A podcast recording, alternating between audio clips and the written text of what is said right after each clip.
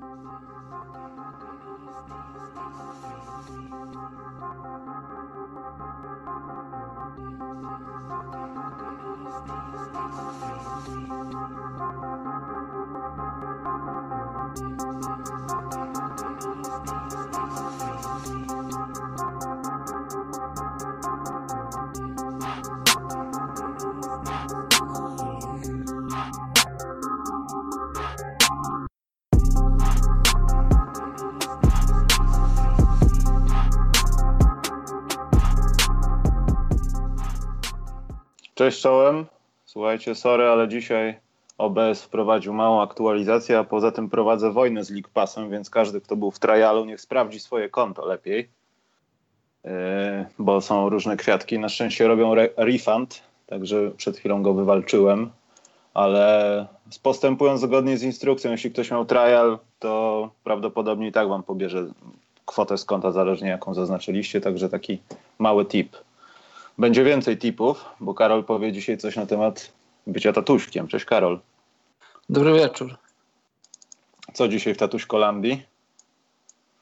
W Tatuśkolandii dzisiaj mieliśmy trzy razy przebiórkę, trzy razy duże kupy. Uuu, no. Spowodowane to jest kolką, czy to są właściwości Nie, chyba, dziecka? Chyba, chyba normalnym procesem trawienia.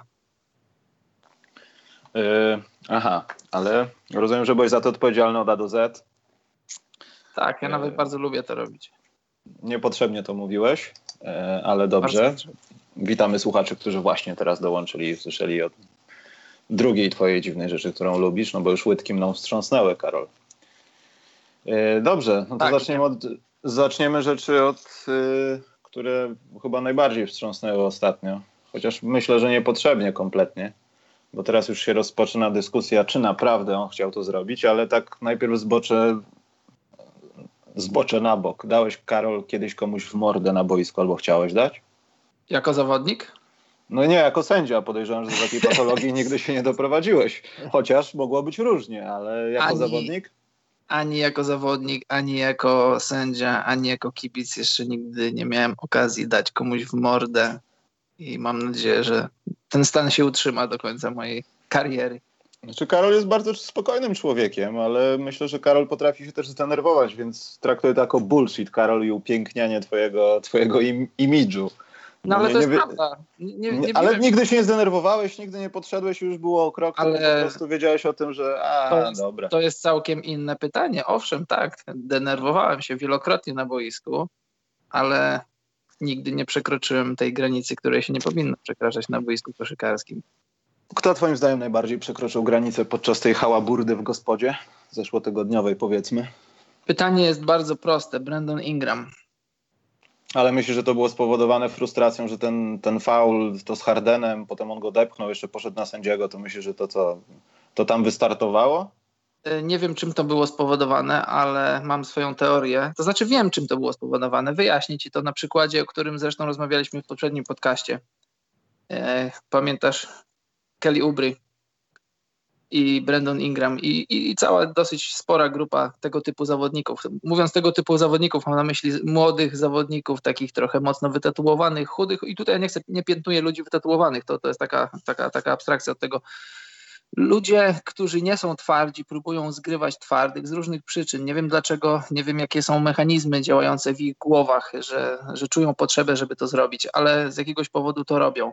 Zobacz, ja tą akcję analizowałem wielokrotnie od strony czysto sędziowskiej, przepisów, od strony, tak jakbym się ja tam widział w roli, czy to obrońcy Hardena, to znaczy, czy, czy obrońcy, w tym przypadku Ingrama, czy atakującego Hardena. W żadnym ze scenariuszy gdybyś mi pokazał samą akcję, nie powiedziałbym ci, że Ingram tak zareaguje, że tak to się wszystko skończy, no bo ta akcja to była zwykła akcja koszykarska, w której zresztą Ingram był źle ustawiony w obronie, on był odpowiedzialny za kontakt, to on faulował. Ale powiedzmy jeszcze raz, ta akcja to, to, to nie była jakaś, jakieś nie wiadomo co, to była akcja, która zdarza, która zdarza się zawsze w meczu.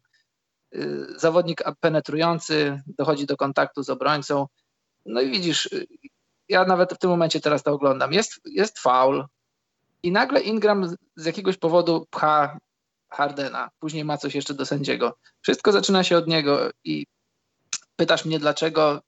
staram się to zrozumieć, staram się to wyjaśnić. I moim zdaniem to jest właśnie to. Ludzie z jakiegoś powodu próbują się dowartościować, że są twardsi bardziej niż są, bo moim zdaniem Ingram nie jest twardzi, ale miałem okazję na żywo widzieć go dwa razy, raz bardzo bliska, nawet stałem koło niego bardzo blisko i gdybym miał wybrać sobie kogoś z zawodników NBA, z którym miałbym pójść na imprezę, na imprezę, która nosiłaby znamiona takiej, że się zakończy dymem, to Ingram prawdopodobnie byłby jedną z ostatnich postaci, którą chciałbym ze sobą tam zabrać. Bo widzisz, w dzisiejszej NBA, trzeba to też to powiedzieć, nie ma bujek. A, a, a często jest tak, że ktoś inicjuje jakąś tam przepychankę i dobrze wie, dobrze wie, że ta przepychanka nie skończy się takim, takim regularnym mordobiciem, bo w dzisiejszej NBA na, nie ma na to miejsca. I bardzo dobrze, ja się z tego cieszę. Zobacz na przykład taki, taki PJ Tucker. Wolałbyś zabrać ze sobą na miasto PJ Tuckera czy Ingrama? Ja myślę, że 10 razy na 10 wziąłbyś PJ Tuckera. To, ja bym raczej chyba może to ciężkie porównanie, no ale przez to, że no, żadne porównanie, tu jest NBA, a tu jest jakieś granie sobie gdzieś w Polsce, ale wiem, że ludzie na parkiecie, którzy są tacy, jacy są, często w życiu prywatnym są inni, tego po prostu się uprzedzasz, bo nie możesz, brzydko mówiąc, z fiutem gadać, bo już masz go dosyć. Patrząc na to, co robi, jak gra i w ogóle to wszystko, jak się zachowuje na parkiecie, sprawia, że no, masz w dupie to, czy on jest normalnym człowiekiem i rozliczasz go za to, co się stało. A Ależ owszem, jasne. Też Karol, ja też, zresztą dużo osób tak ma, no myślę, że no, nikt nie należy do najświętszych osób na boisku, ale kiedy już idziesz do szatni i nie stało się nic strasznego, no to nawet nie pamiętasz o tych sytuacjach, bo Oczywiście. taki jesteś. Słuchaj, ja jak gram, jak gram w koszykówkę, bardzo cenię sobie ostre fizyczne granie. Tylko podkreślam, fizyczne granie, ale, ale nie brutalne granie, bo to są dwa różne rodzaje grania w koszykówkę. Granie, granie fizyczne, a granie brutalne. Bardzo lubię grać fizycznie, nie lubię grać brutalnie. I wiesz, jak grałem w Polsce, to no, no wiesz jak jest, bo grasz w Polsce, to, no to, to ludzie się szanują, no bo, bo trochę brakuje ludzi do grania w koszykówkę. O nie, stary, o nie, tak nie jest. Nie zgadzam się z tym. Nie brakuje Znam ludzi? przypadki stary psychopatów po prostu. Nie będę wymieniał lig, ale są ludzie, którzy żyją tylko po to, żeby, żeby wygrać mecz, ale żeby, żeby zrobić to w taki sposób, bo to jest mój sposób i ten sędzia się nie zna i dochodzi często do różnych rzeczy, które nie wiem. Ostatnio wrzucałem ten film z Austrii czy skądś tam amerykańskiego zawodnika, który dostał paczkę na twarz powiedzmy gość był odwrócony, wisiał, zeskoczył z obręczy, a ten mu tak, zasadził bułę w tył głowy. No i to są no. dla mnie, nie chcę powiedzieć nagminne, ale bardzo często spotykane no, zjawiska w amatorskiej koszykówce. I zwłaszcza wśród ludzi, którzy są nieruchawi i nie mogą odpowiedzieć ci dobrze w obronie, no to zaraz ci włoży łokieć gdzieś, żeby zamknął ryj. Yy, właśnie. I zobacz, dla mnie, dla, myślę, że się ze mną, znaczy mam nadzieję, że się mną zgodzisz, to tak, tego typu zagrania no, nie mają nic wspólnego z koszykówką. I, I jeszcze raz, nie wiem, rozmawialiśmy o tym już wiele razy, ale często wracamy do tych, do tych e, legendarnych lat 90. i ludzie z rozrzewnieniem wspominają te, tych bad boys i, i, i te różne drużyny. I znamienne dla mnie jest to, że jeżeli mówisz o tamtych drużynach i o tamtych czasach, to wspominasz bójki. Ja na przykład, ja nie chcę oglądać bójek w koszykówce. Ja chcę, ja chcę w koszykówce oglądać koszykówkę i nie chcę oglądać, jak ludzie się piją, bo jeśli chcę obejrzeć, jak ludzie się piją, to oglądam sobie jakiś boks czy jakieś MMA, chociaż nie oglądam ani jednego, ani drugiego, ale gdybym chciał, to bym to zrobił, a w koszykówce chcę oglądać tylko koszykówkę i cieszę się, że liga czyści tego typu zachowania i cieszę się, że to, co się dzieje, to, co, o czym teraz rozmawiamy, to w ogóle nie powinniśmy nawet o tym rozmawiać, ale skoro, skoro, skoro o tym rozmawiamy, to cieszę się, że są to tylko sporadyczne sytuacje, które dzieją się raz na jakiś czas. I to, że NBA wyczyściła ligę z bujek, to, to nie świadczy o tym, że liga jest teraz miękka, tylko po prostu nie ma bujek i koniec. I ja się bardzo cieszę, że tego nie ma. Nie wiem, dlaczego Ingram to zrobił. Moim zdaniem mm. zachował, się jak, zachował się jak debil i, znaczy, tyle. No. Karol, z tym, że liga zrobiła cokolwiek, żeby to ograniczyć, to ja się nie zgadzam. Bo, bo? kary za to, co się stało, są żartem. O, ależ oczywiście. To jest jeden Ingram wielki powinien... żart Ingram powinien wisieć na dużo więcej niż tylko cztery mecze. To jeśli, jeśli liga czyści NBA z tego typu rzeczy, a robi to, to szczególnie na początku sezonu i szczególnie w tej drużynie, która jest tak bardzo na świeczniku, to co zrobił Ingram, to powinno być napiętnowane i pokazane, że nie tędy droga, że to nie jest element grania w koszykówkę, bo ja sobie tak zastanawiałem się nad tym i zobacz, mam wielu tutaj znajomych w środowisku sędziowskim, tutaj też, ale też w Polsce, którzy interesują się tylko Euroligą, tylko koszykówką w wydaniu FIBA. Ale czasem ludzie podpytują mnie, co tam słychać w NBA, co tam się dzieje i w ogóle. I gdybym na przykład ten mecz chciał komuś pokazać jako mecz taki, spójrz, obejrzysz y, super drużynę Racket z Lakersami, którzy chcą być dobrzy w tym roku i byłoby mi autentycznie wstyd, mimo że Ingram nie jest moim kolegą, mimo że nie mam żadnego związku, poza tym, że się interesuję ligą, nie mam żadnego związku z tymi drużynami, które tam grały, byłoby mi autentycznie wstyd za pokazanie komuś takiego meczu, że to jest sztandar, że to są sztandarowe drużyny NBA. Najlepszy zawodnik w lidze LeBron James, jego drużyna Lakers i Rockets, którzy w zeszłym roku byli o, o krok od mistrzostwa. I ja pokazuję komuś te drużyny i jest mi autentycznie wstyd za to, co się dzieje, bo zobacz, Gdyby tam było jakieś, jakieś takie ostre spięcie, jakieś wejście, po którym Harden by sobie zamitu ręką chudego Ingrama i gdzieś tam ściągnął go do parkietu, to mógłbyś pomyśleć, ok, Ingram się wkurzył, ale to była zwykła koszykarska akcja.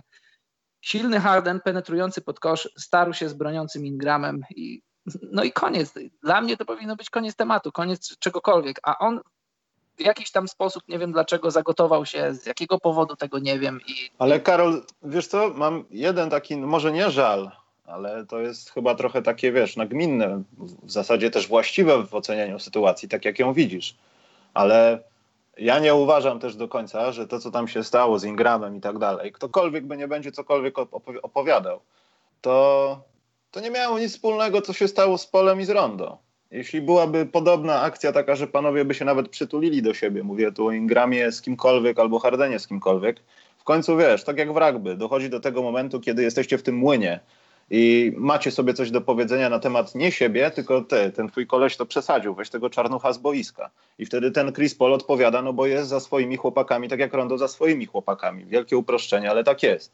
I myślę, że ta cała historia w 2009 czy 2010, sprawdzałem to dzisiaj, Rondo powiedział, żeby nigdy go nie pytać o Chrisa Pola. Tak, Wczoraj pamiętam. pojawiła się Glenn Davis to tłuk. Został wyrzucony po jednym meczu z Ligi Rosyjskiej, gdzieś w ogóle w środku Syberii. E, no, albo nawet nie rozegrał tego spotkania. On teraz mówi, Glenn że faktycznie... Davis gdzieś, Glenn Davis gdzieś na Bałkanach miał grać i już miał przylecieć... A e, możliwe na Bałkanach, tak, ale on ale, tam chyba nawet tak, nie rozegrał on tam, spotkania. On się tam go. stawił, ale potem powiedział, że, że chce więcej pieniędzy, chociaż zgodził się na kontraktowe pieniądze na, za jakąś tam stawkę, później przyjechał i udawał głupiego i powiedział, że nie wyjdzie z hotelu, dopóki nie dostanie więcej. Ale to jest taka dygresja, że Glenn Davis jest głupi, ale my o tym wiemy już od dawna. Tak, ale do czego zmierzam? No, że nawet jeśli Glenn Davis zaczyna się ta rozmowa, kim jest Chris Paul, czy to jest dobry kolega w drużynie, czy nie jest dobrym kolegą w drużynie, to i tak uważam, że y, obaj panowie, zwłaszcza Rondo, bo Rondo w zasadzie zaraz przejdziemy do tej całej oceny tej sytuacji. Ja się was zapytam wszystkich, bo ja szczerze mówiąc dwa razy w życiu miałem okazję grać w czymś takim. W sensie naprawdę grać, że zagraliśmy pełno czterokwartowy mecz na, na dwa kosze i była okazja, żeby się zmęczyć. E, to obaj wiedzieli, co się dzieje. Tam nie, nie, to, to nie była publiczność z Milwaukee. Ja już pomijam, że byli raperzy, artyści, celebryci, ale tam byli ludzie z NBA, na przykład pan Kiki. I nie sądzę, żeby któryś z nich nie myślał o tym w kwestii tego, jak go sprowokuje, żeby oni wyglądali brzydziej niż my w tej sytuacji bo jesteśmy w tym miejscu i wszyscy na nas patrzą. I jeśli robisz to na oczach tak naprawdę zarządu ligi, no to znaczy, że albo tak się ktoś bardzo zdenerwował i masz wszystko w dupie, albo to ma jakiś cel.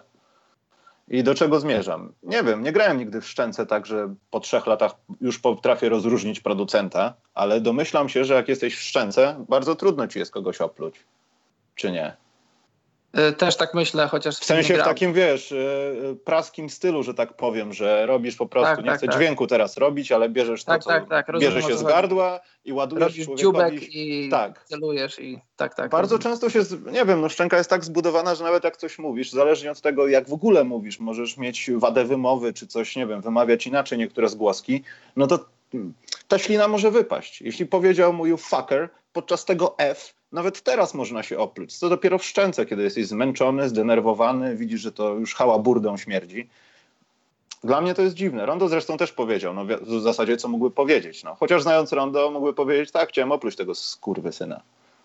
Słuchaj, dla mnie, dla mnie sprawa tego spięcia Rondo z Chrisem Polem to jest osobna sprawa, ale jeszcze wrócę do Ingrama. Zwróć uwagę, na pewno widziałeś to wiele razy, jak już e, odciągnęli Ingrama i wydaje się, że już jest już wszystko załatwione. I wtedy dochodzi do spięcia między Rondo a Chrisem Polem, wtedy Ingram przylatuje jak idiota i próbuje e, posłać jakieś ciosy e, w stronę Chrisa Pola. Widziałeś to i zobacz, My sobie żartujemy, że Ingram waży 25 kilo, ale on swoje waży, jest zawodowym sportowcem. I, i zobacz, takie ciosy, których się nie spodziewasz, szczególnie z tyłu głowy, gdyby to trafiło Chrisa Pola, to mogłoby się skończyć tragedią i to nie przesadzam, mogłoby się skończyć tragedią. I zobacz, ludzie są tacy mądrzy, bo wiedzą, że, że jesteś na parkiecie, są ochroniarze, są inni zawodnicy, więc, więc dochodzi do jednego kontaktu, na, na, jesteś odciągnięty, jest koniec, koniec wszystkiego. To jest tak jak czasami w siatkówce ludzie żartują, zawodnicy żartują, jak tam dochodzi do jakiejś dyskusji, że y, ciesz się, że dzieli nas siatka, bo jakby jej nie było, to byś zobaczył. Tak samo jest tutaj. Jeszcze raz, jak dla mnie, Ingram udaje twardziela, udaje kogoś, kim nie jest i dla obrazu jego postrzegania, jego talentu, jego postaci w NBA. Ni, ni, niczego mu to nie, nie dodaje, niczemu to nie służy i to, to nie jest dobra droga. Jeśli Ingram chciał pokazać, jaki jest twardy, jak, jak bardzo się wzmocnił tego lata, bo zakładam, że to zrobił, to nie jest dobra droga, to nie jest dobry sygnał. I też uważam, że nie jest to do końca dobry sygnał ze strony ligi, że dostał tylko cztery mecze zawieszenia, bo, bo jeszcze raz powiedzmy, on inicjował wszystko, i później on jak, no sorry, że tak mówię, ale jak idiota wyrwał się, żeby, żeby wymierzać sprawiedliwość i bić Chrisa Pola, co mogło się skończyć naprawdę tragicznie. A wracając do drugiej części tej bójki, wiesz co, ja jestem częściowo Team Rondo, przeczytałem to jego oświadczenie i przeczytałem to jego rozumienie tej sytuacji całej i po części się z nim zgadzam, chociaż jest to wideo takie, takie w, w 4K, w dużym zbliżeniu, bardzo, bardzo dokładne, które pokazuje, że jednak z jednak z ust ronda e, wydobywa się jakaś substancja. Zakładam, że jest to ślina i ona trafia w Chrisa Pola. Z tym, że ale to jest e, bez wątpliwości, to widać o tak, tym. Zresztą tak, składa usta i tak dalej. Jasne, tylko, że gdybyśmy Michał, widzieli, że... ale poczekaj, gdybyśmy widzieli no. z przeciwległego kosza jakieś zbliżenie z za tablicy i zobaczyli, że ewidentnie gość przestał mówić i go opluł, Dlaczego nie ma takiego nagrania? Musi być gdzieś takie nagranie. Tam nie było aż tyle ludzi, żeby to zasłonić. Z innego kąta. Znaczy, ja nie chcę też nikogo usprawiedliwiać, ale gdyby to było aż tak jednoznaczne, to liga w ogóle nie powinna się zastanawiać i nie dawać siedmiu dla trzech, tylko po dziesięć spotkań zawieszenia nawet dla przykładu. Co z tego, że Chris Paul jest w szefostwie Związku NBA zawodniczego? Tak. Dlatego dostał dwie sztuki, a Jasne, nie pięć. Ja się, ja się z tobą zgadzam. I zobacz, e, Chris Paul, i też tu się zgadzam z Rondo, Chris Paul nie jest tak dobrym człowiekiem, tak szlachetnym człowiekiem, jak, jak się powszechnie o nim mówi, jak liga kreuje jego wizerunek. Y, Chris Paul ma całą historię swoich różnych brudnych zagrań i na boisku, i poza boiskiem. Wiesz, YouTube ma całe archiwa tego, możecie sobie wrzucić i sprawdzić. Y, Chris Paul ma, ma taką tendencję, że taką ma manierę, że jak coś mu się nie podoba i do, dochodzi do jakiegoś starcia, to on często tym swoim palcem wskazującym y, szuka kontaktu z twarzą swojego adwersarza. I tutaj było w tym, w tym przypadku było tak samo. Y, wiesz, nie siedzimy w głowie rondo, nie wiemy, czy zrobił to specjalnie, czy nie. Faktem jest, że coś tam wyszło z jego ust i trafiło najprawdopodobniej Chrisa Pola. Chris Paul się zagotował i, i swoim palcem wskazującym. Tego też nie wiemy. Chciałbym to zobaczyć z drugiej kamery, czy on na przykład chce mu włożyć palec, znaczy dotknąć jego czoła, czy włożyć mu palec w oko. No bo jak nie, no to był taki klasyk paluchem, wiesz, żeby sprowokować i tak, dostać w ryj pierwszym, wiesz. Słuchaj, to jest taki to jest taki paluch od Chris, Chrisa Pola, który znamy. Pamiętasz, była taka sytuacja, jak, jak jeszcze Paul Gasol grał, grał w Lakers i on tak chciał Chrisa Pola po przyjacielsku, tak, tak wiesz, tak w tył głowy, tak, tak delikatnie szurnąć, jak to robią czasem y, zawodnicy, żeby, nie wiem, wyrazić yy, najwyższy szacunek, coś takiego. Nie ma w tym żadnego problemu. I Chris Paul bardzo mocno się zagotował i nie wiem, czy pamiętasz, była taka akcja, to też można zobaczyć, jak, jak Kobe Bryant go uspokajał.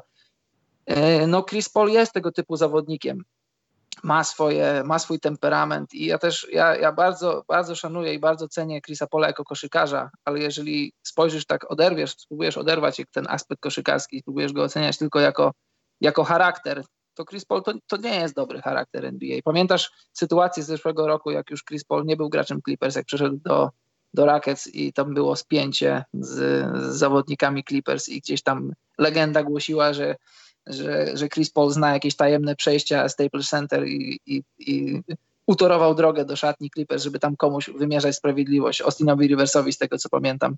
No, no, więc Chris Paul taki jest. Ta sytuacja się, ta sytuacja się, eskalacja nastąpiła tej sytuacji, która, która już w zasadzie teoretycznie była już ugaszona. Hmm. To no. prawda. Poza tym to może być, znaczy Chciałem zadać inne pytanie, ale chciałem jeszcze podsumować ten, nazwijmy to ostatni bieg Ingrama.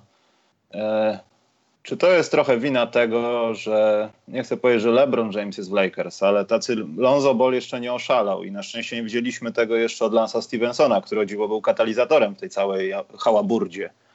Natomiast y, czy to nie jest trochę tak, że taki Ingram ma pewność siebie, bo z nim jest LeBron, jak ktoś tam napisał na czacie? Wiesz, ten sławny cytat wycięty z tego e, Inside Tracks, że jak brat upadnie, to podnieść brata. Tak, tak. Wiesz, tak, tak. niektórym może się pieprzyć we łbach i stwierdza, że nawet jeśli mój zespół tego nie popiera, to ja mogę się wozić, bo zaraz zagwiżdżę i powiem Sebastian, chodź. I przychodzi ten Sebastian dwa na dwa bez mózgu, który po prostu przesuwa ludzi jak, wiesz, krzesła. I myślę, że to też mógł, ten Swagger się mógł wziąć, wiesz, jesteśmy tu i możemy, wiesz, atakować świat. No. Poza tym to też z dupy się to nie wzięło, ale tam za koszami byli celebryci i było kilku raperów, był Travis Scott. Kto wie, czy Ingram po prostu nie popatrzył, to jest mój moment, żeby pokazać, że jestem chłopakiem z getta, wiesz. Słuchaj, I, na, z jednej, i, z i jednej... leci bomba, taka bezfrajerska, najgorsza bomba, kiedy dwóch gości się czy tam iluś kotłuje, a ty wbiegasz jak z oszczepem i, i po prostu wiesz, przy 30 kilogramach chcesz rozsadzać gości, którzy już tam cepy rzucają. No masakra to jest, to za Jasne, słuchaj, y, częściowo się, częściowo się jestem w stanie z tobą zgodzić, że, że tak może być, ale z drugiej strony też myślę, że, no bo wiadomo, wszyscy mamy w domu internet, Brandon Ingram też ma w domu internet i on wie, on zna tę narrację, że, że okej, okay, przyszedł LeBron i LeBron jest na świeczniku, ale na świeczniku są ci młodzi zawodnicy, którzy, którzy w oczach wielu mają pójść o krok do przodu.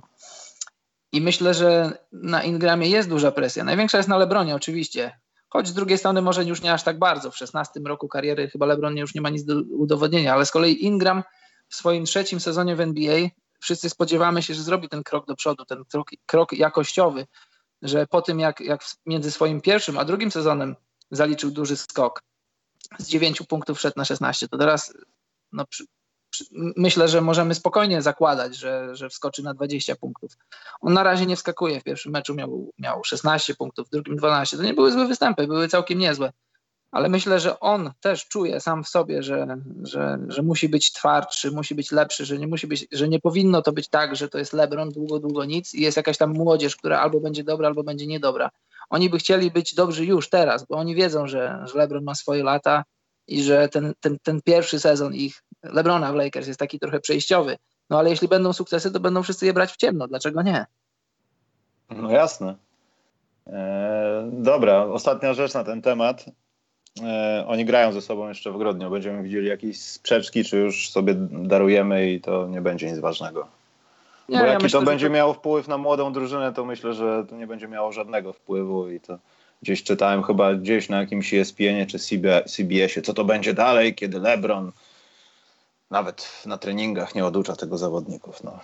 Tego się nie da uniknąć. Widocznie ktoś taki jest, no, kto tak robi i do tego tutaj chyba nie ma żadnej pułapki na kolejne lata dla Lakers. Że... Wiesz co, ja mam, ja mam problem z takimi ludźmi, czy jako, jako osoba, która gra w koszykówkę, czy jako osoba, która, która sędziuje. Są tacy ludzie, którzy potrafią wybuchnąć po, po właśnie tego typu sytuacjach, bo rozumiem, jeżeli ktoś ci włoży mokry palec w ucho, no to masz prawo się zagotować, masz prawo się zdenerwować i szukać sprawiedliwości, ale jeżeli ktoś w, w sposób koszykarski robi z tobą kontakt fizyczny, fauluje cię, czy, czy, czy ty jesteś faulowany, dochodzi do jakiegoś kontaktu, no to dla mnie to jest jedna z największych głupot grania w koszykówkę, bo jeżeli wchodzisz na parkiet, żeby sobie pograć, no to musisz się liczyć z tym, że to nie jest brycz, to nie są szachy, że jakiś tam kontakt prędzej czy później nastąpi z twoim ciałem, czy ty będziesz musiał wejść w ten kontakt. Wiesz, jak, jak, jak sędziuję różne mecze, to, to, to tak z przebiegu spotkania czasem spotykamy się z innymi sędziami podczas timeoutów i, i wiesz, i rozmawiamy, słuchaj, ten z piętnastką tutaj on będzie, się, on będzie się gotował, będzie się frustrował, bo wchodził kilka razy pod kosz, był tam czysto zatrzymywany, czysto, co nie znaczy, że nie bez kontaktu, czysto zatrzymywany, frustrował się, chciał fauli, gdzieś tam później pod koszem próbował sprzedawać jakieś łokcie. Z tym człowiekiem będą problemy i zazwyczaj tak jest, że są ludzie, którzy z jakiegoś powodu, jak obserwuję koszykówkę tak, tak z, bliżej, z bliższej odległości na przestrzeni lat, są tacy ludzie, którzy, którzy z małej iskry potrafią zrobić pożar. I też jak grasz, często są tacy ludzie, ja, ja staram się unikać takich ludzi, że grasz w kosza i no, no i wiesz, nie gram w NBA, nie gram w Eurolidze, ale jak gram na tym swoim poziomie, na którym gram, no to staram się robić to dobrze i staram się nie tylko sobie popykać w kosza w niedzielę po kościele, ale jak idę, no jakie, jakie by to nie były rozgrywki, to żeby pograć, ale żeby wygrać. No, no, no, taki mam charakter i też gram z takimi ludźmi, którzy podobnie myślą. Ale jeżeli ludzie, z którymi grasz, zdarzają się takie jednostki, mają, mają żal do ciebie, no weźcie się chłopaki, nie faulujcie, no weźcie, przestańcie. Ja nie, ja nie, nie, nie rozumiem tego, nie rozumiem tego podejścia, ale wiem, że, że tacy ludzie w koszykówce są i to jest tak, to zagranie Ingrama, to zachowanie Ingrama, to jest klasyczny przykład tego właśnie, takiego właśnie zachowania, którego ja nie, nie trawię, nie rozumiem i chyba raczej nigdy nie zrozumiem, że, że z prostej, zwykłej koszykarskiej sytuacji może zrobić wielki ogień. Mi to się najbardziej tak podobał Lonzo Ball. No Wysław, dzięki. Czekaj. Ja nie wiem, no Wysław, to ty masz dużo wolnego czasu, ale gratulacje. Drugi raz został ojcem. Karol. jest, a teraz... Teraz ma, no Wysław i ma syna i córkę teraz. Fantastycznie, gratulacje. Masz szczęście, chłop, bo jakby miał dwie córki, to byłoby gorzej. A tak, ktoś będzie grał w kosza. Nie, ale poważnie, no Wysław, gratulacje. Pięknie. Y, nie staraj się załatwić za bardzo na, na tym, co się robi zaraz po narodzinach. Czyli do dzieci. Czyli teraz, czyli teraz y, w segmencie pępkowe ojca... stare zabija, mówię ci, to pępkowe to wykańcza wszystkich. Czyli teraz w segmencie ojca jest na, na, nade mną jeszcze większa odpowiedzialność, bo, bo no tak, rady no, może ktoś będzie słuchał ich. To jest prawdopodobnie jedyny dział, który ludzi interesuje tutaj. No. Słuchaj, a zamykając temat, zamykając temat już tej całej sytuacji, bo chyba poświęciliśmy jej trochę za dużo tak, czasu. Tak, za dużo i ja chciałem tylko powiedzieć, że trzy godziny temu pojawi... i to właśnie jest aftermath ten najbrzydszy, o którym chciałem powiedzieć, że już nie będziemy rozmawiali o tym, co ze względu sportowego się stało, a zaraz będziemy mówili o tym, czy Lakers są naprawdę 0-3, czy trochę może w naszych głowach nie. Ale Chris Broussard napisał ze trzy godziny temu, to się chyba na Twitterze pojawiło, że e, rozmawiał z kimś z organizacji Clippers, z front office i zapytał, czy Rondo miał rację, że Chris Paul jest złym kolegą w drużynie. I odpowiedź padła tak, oczywiście wiecie, no to ploteczka jest pewnie i może nie mieć nic wspólnego z prawdą, chociaż e, powiedział, że miał rację, a powód jest taki, że Chris Paul, kiedy coś spieprzy, nie chce być odpowiedzialny za branie odpowiedzialności za to, co spieprzy. Trochę tego nie rozumiem, ale z drugiej strony to jest też jest arcydziwne, jeśli ktoś jest takim geniuszem na jedynce i odpowiada za drużynę. No to się powinno przekładać w jakimś życiu. No ale to jest syf, który będzie się ciągnął i to jest chyba to tak samo jak z Butlerem, Karol. Nie będziemy o tym rozmawiać więcej. No chyba nie. No, ale Ingram jest tłukiem. No, nie spodziewałem się czegoś takiego. Szczerze mówiąc, jak to, to oglądałem, nie wierzyłem ja to i tak pobiegnie. Nie, nie, pobiegnie. No co ty? I masakra.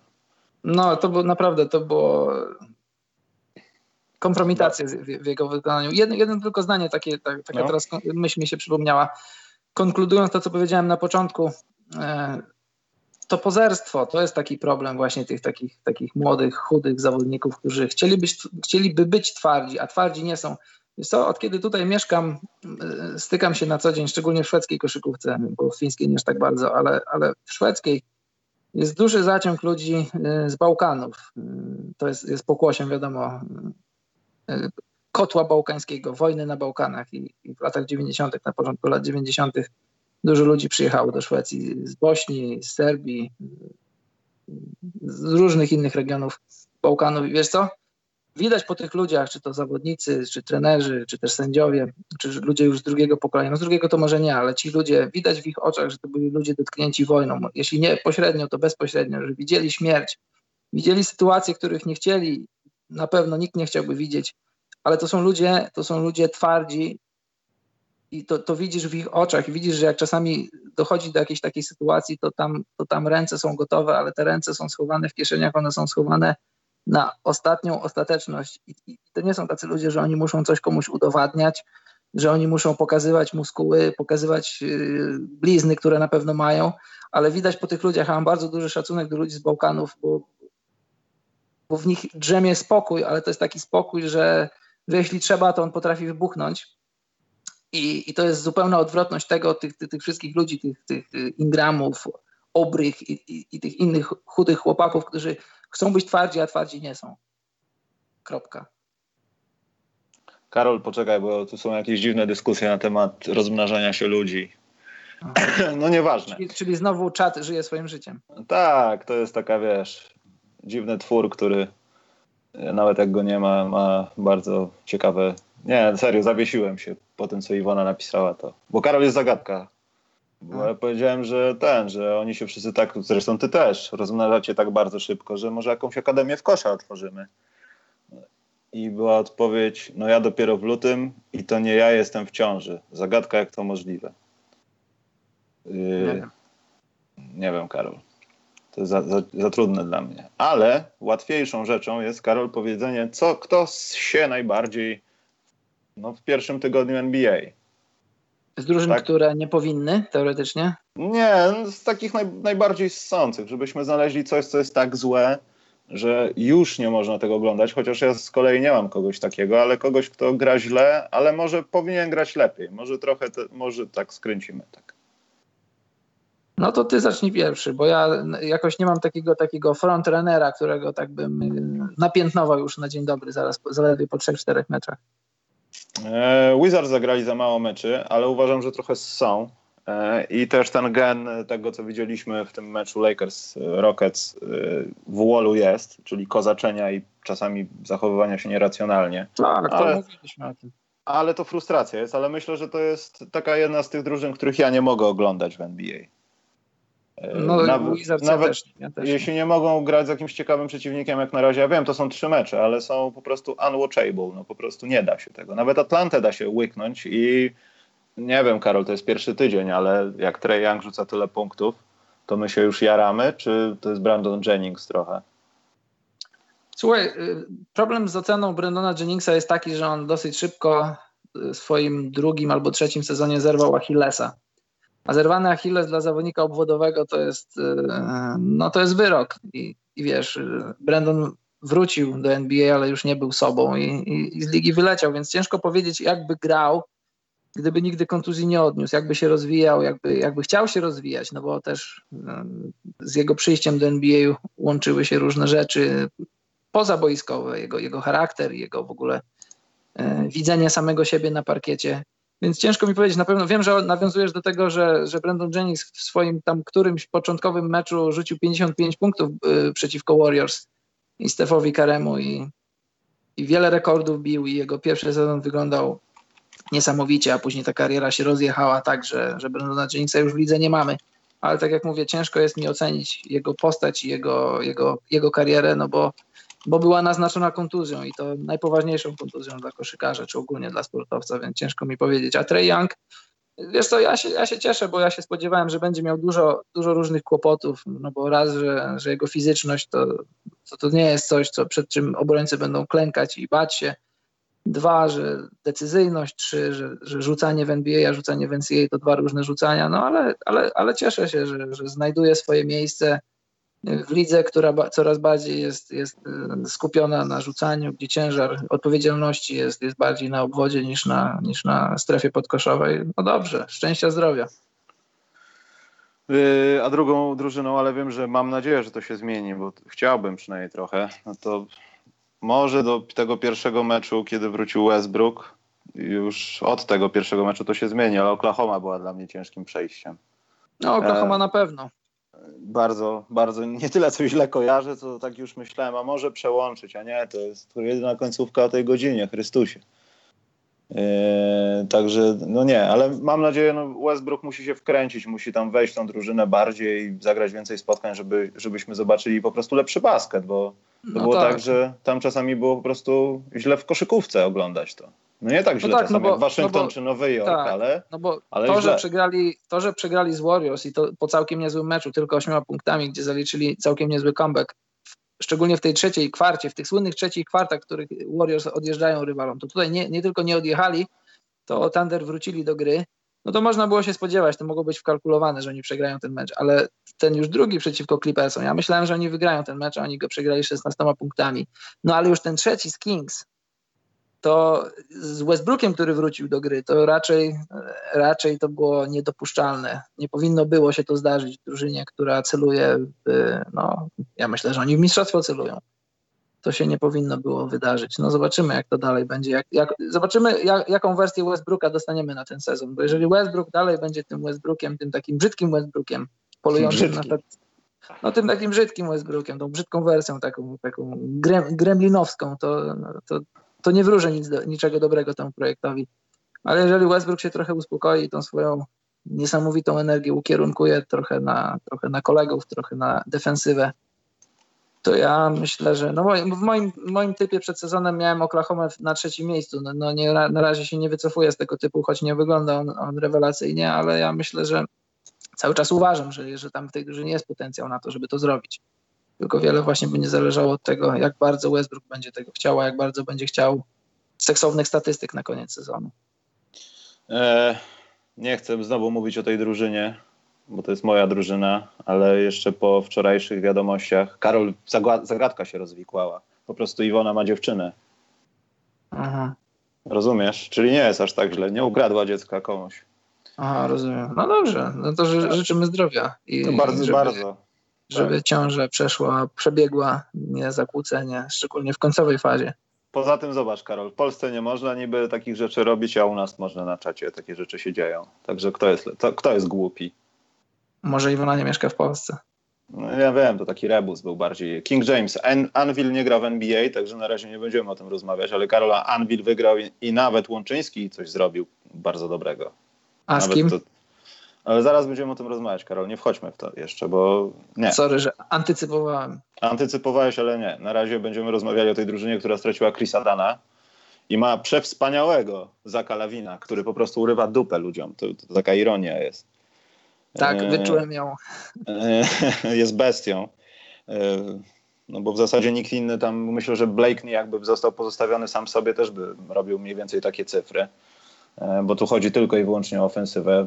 Chicago po prostu się jest oparte na jednej osobie, e, mimo że te pierwsze spotkanie, może drugie też dawało jakąś nadzieję na to, że faktycznie jest coś więcej w tej drużynie, ale tak naprawdę stać ich głównie na pierwszą, czasami drugą połowę gdzieś pogonić, no ten ostatni mecz z Detroit powiedzmy, czy coś tam, nie wiem, być w wyniku, ale to nie jest, to nie, bo Chris Dunn był jeszcze, ale to nie jest, to nie jest dobra sprawa. A bez Dana już tak na długo, bo też się chłop nagrał, warto wspomnieć, to Bulls dalej są zdani na lawina, a drużyny w NBA nie są głupie i w końcu się e, przydarzy taki, nie wiem, no, seria na pewno. Walker, Kary i tak dalej gdzieś na wyjazdach i za Klawin po prostu już nie będzie miał ochoty i nie będzie miał siły, bo wpadnie w taki shooting slump, że, że po prostu nie będzie mógł patrzeć na siebie. I nie sądzę, żeby mhm. starczyło mu sił na 82 spotkania, bo pomijając to, że faktycznie ma jakieś zalety w swojej ofensywie i mimo wszystko no, jedzie strujami jak, jak dzik, jak wpadnie w serię, no to sorry. No to ci, widzieliśmy takie pierwsze połowy. To Zaklawin nawet sam się dziwi, że cholera, Boże, powinien w Golden State Warriors grać. I to jest jak najbardziej na plus, tylko że on jest sam tam w tej drużynie, póki nie będzie Markanena, nie będzie komu tego robić. I nie wygląda to dobrze. Mimo, że podwyższyli tempo, no. I to jest może jakiś plus, to nie wychodzi to na plus bardzo często teraz. W zasadzie w ogóle.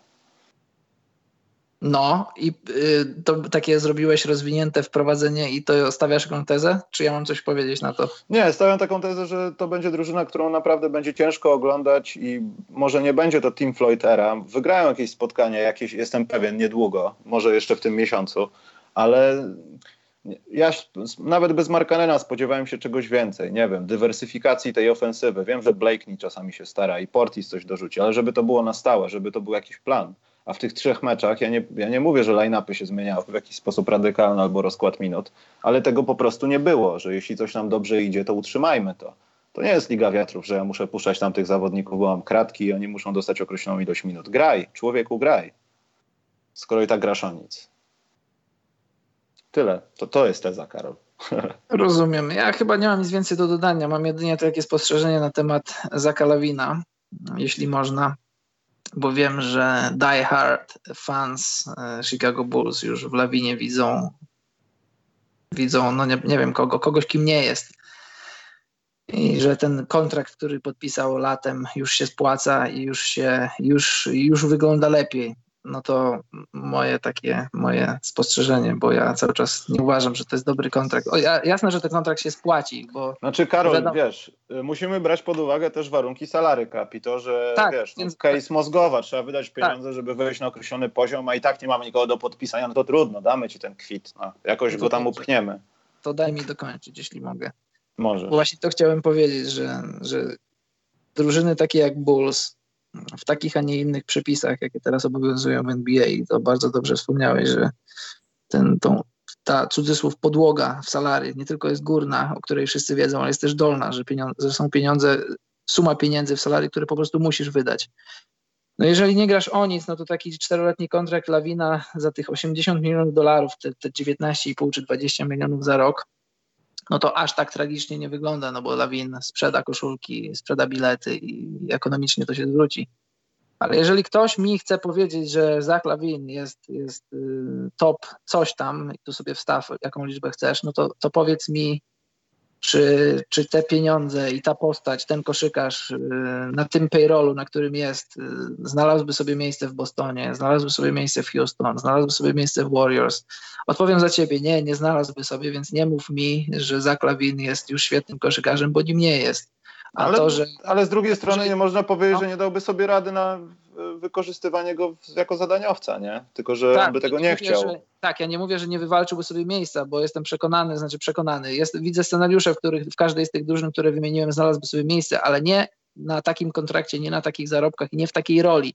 A to, że po trzech meczach ma średnią 30 punktów, po 32 nawet i widać, że po tej kontuzji kolana już nie ma śladu, bardzo się cieszę, bardzo mu kibicuję. Kibicuję mu, żeby zagrał dobry sezon, żeby miał dobrą karierę w zdrowiu, ale yy, często kłopot jest taki z ocenianiem koszykarzy, czy znaczy z ocenianiem wartości koszykarzy jest taki, że szczególnie tych takich, yy, takich fanów do grobowej deski, że widzą rzeczy w bardziej różowych barwach niż, niż one w rzeczywistości są.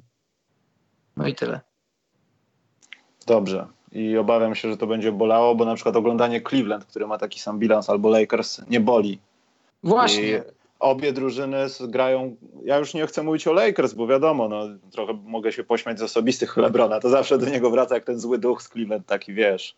To prawda. Upiory masz, rzucasz to osobiste i jesteś trochę jak Fournier. Myślałem, że Fournier zamieni się w Nika Andersona w pierwszych meczach, bo zawsze go faulowali w końcówkach i raz mu nie wyszło nawet trafić tych osobistych w komplecie, żeby dowieść zwycięstwo. E, to chyba było z Miami, nie pamiętam, ale nieważne. E, nie boli to, jak oglądasz Cleveland, no ja napisałem na Twitterze, czy to już depresja, czy cokolwiek, że oglądasz. Te mecze na wschodzie są wcześniej, jeśli chcesz oglądać na żywo. Natomiast oni nie wyglądają tak źle to trochę tak przypomina, jakby naprawdę dobry trener wziął jakiś w ogóle przypadkowych gości i ich poskładał. Trochę tak filmowo to wygląda, ale oni naprawdę dobrze grają. Też nie mają przeciwników z jakichś nie wiadomo Bóg wie półek jeszcze, ale wyglądają niebo lepiej od Chicago Bulls i gdyby mieli bilans, nie wiem, 1-2 albo 2-1, to nie budziłoby to żadnego zdziwienia, patrząc na przebieg tych spotkań. No ja mam podo bardzo podobne spostrzeżenie odnośnie Cleveland. E, bardzo mi się podobali w tym pierwszym meczu z Raptors. Byli w grze, cały czas byli w grze. E, w zasadzie z Minnesotą byli w grze, a z Hawks powinni wygrać, bo, bo wysoko prowadzili w pierwszej i w drugiej kwarcie. No później, później Atlanta wróciła i odjechała im w czwartej kwarcie. Ale tak jak mówisz, Nets, e, Cavs da się oglądać. Fajnie wyglądają chyba nie mam nic więcej do dodania. Po prostu to, że wyglądają fajnie i to 0,3 to nie jest takie 0,3 jak, jak dajmy na to Oklahomy czy Chicago. Mm. Znaczy Oklahomy jeszcze też nie jest takie, chociaż z drugiej strony tam tych takich spotkań super dobrych to też... No w sumie to 0-3 mo może nie tak, może nie jest aż takie tragiczne, no bo no. tak, no bo z Warriors zagrali dobry mecz, y, ale z Clippersami i z Sacramento już, to już były dwa takie bezbarwne mecze, szczególnie, szczególnie z Sacramento, jak już Westbrook wrócił i no, żeby u siebie przegrać z Sacramento, no to no, nie, nie, powinno się przegrywać takich spotkań, jeżeli się o czymś marzy, a się marzy przecież. No i Sacramento też, no ale to chyba żadne było zaskoczenie, że Sacramento nie wygląda za dobrze, chociaż tam się dzieją lepsze rzeczy niż mogliśmy się spodziewać. No, wiadomo, ale że to jest odbicie się od dna. Sacramento wcale nie wygląda źle, powiem ci. Nie wiem, czy oglądałeś z Jazz na przykład y, pierwszy tak, tak. był całkiem niezły. Y, z Pelikanami to poszli na, na wymianę, bo tam było chyba z 270 punktów ponad w sumie obie drużyny rzuciły. Pelikany 149 zdobyły, ale wygrali, no właśnie standard to był niezły mecz. Y, z Denver, no to wiadomo, w górach raczej, raczej wszyscy przegrywają, znaczy wszyscy, prawie wszyscy. Jeśli Warriors mogą przegrać w Denver, to, no to i Kings bez problemu. O, ale, Denver ale, to zaraz oni, pogadamy. Bo to tak, ale oni, oni nie wyglądają źle w tych swoich meczach, znaczy nie wyglądają tragicznie.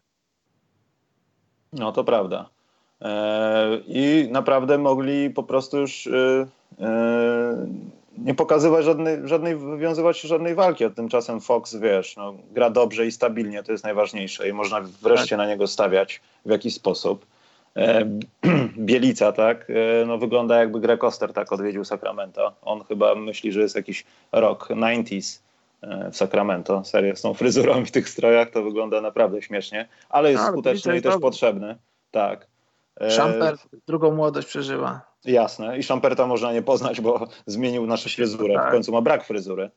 E, I nie wiem, no to chyba wygląda coraz lepiej, aczkolwiek też mogło być znacznie lepiej. Ale myślę, że Sacramento wyjdzie lepiej od tych innych ekip, które no, były w tym gronie, że Sacramento co? Drugie od końca według nas było, jak tam robiliśmy to stawianko, no powiedzmy. A, a kto był ostatni? Atlanta chyba. Tak mi się wydaje. E, chyba tak, pewien. tak, tak, tak. Że najgorsi, Sacramento najgorsi na wschodzie, a w skali ligi chyba przed, przed Atlantą. Chyba tak. No i Houston Rockets jeszcze, ale to jest takie zaskoczenie na minus, którego mogliśmy się spodziewać, bo po... może trochę chwaliliśmy w sumie, że na papierze to miało wyglądać dobrze, ale ewidentnie utrata weteranów to jest ból dupy dla takich ekip. Już pomijam to, że teraz Pol i ta cała zawierucha trzeba się uspokoić w szatni, nie czekać do grudnia, bo teraz wiem, że jakieś małe odliczanko gdzieś jest, bo tam w grudniu będzie następne spotkanie Lakers Rockets i drużyna może tylko żyć, żeby doprowadzić do tego etapu, a potem będzie kolejny mecz chyba w, w lutym. E, to też jest ważne, żeby oni jakoś się ogarnęli, no bo minus dla Houston 1-2 w trzech pierwszych meczach, no to może być nie wypał sezonu. A jak będzie po Ale... pięciu meczach? Wiesz co, ja na razie nie przereagowuję, jeśli chodzi o Rockets, bo ja uważam, że, że oni mają skład, nie wiem czy lepszy, ale ja uważam, że mają nie gorszy skład niż w zeszłym roku, bo jeżeli tęsknisz za Mbaamute, no to jeżeli tęsknisz za Mbaamute, jesteś fanem drużyny, to chyba nie za dobrze świadczy o tej drużynie.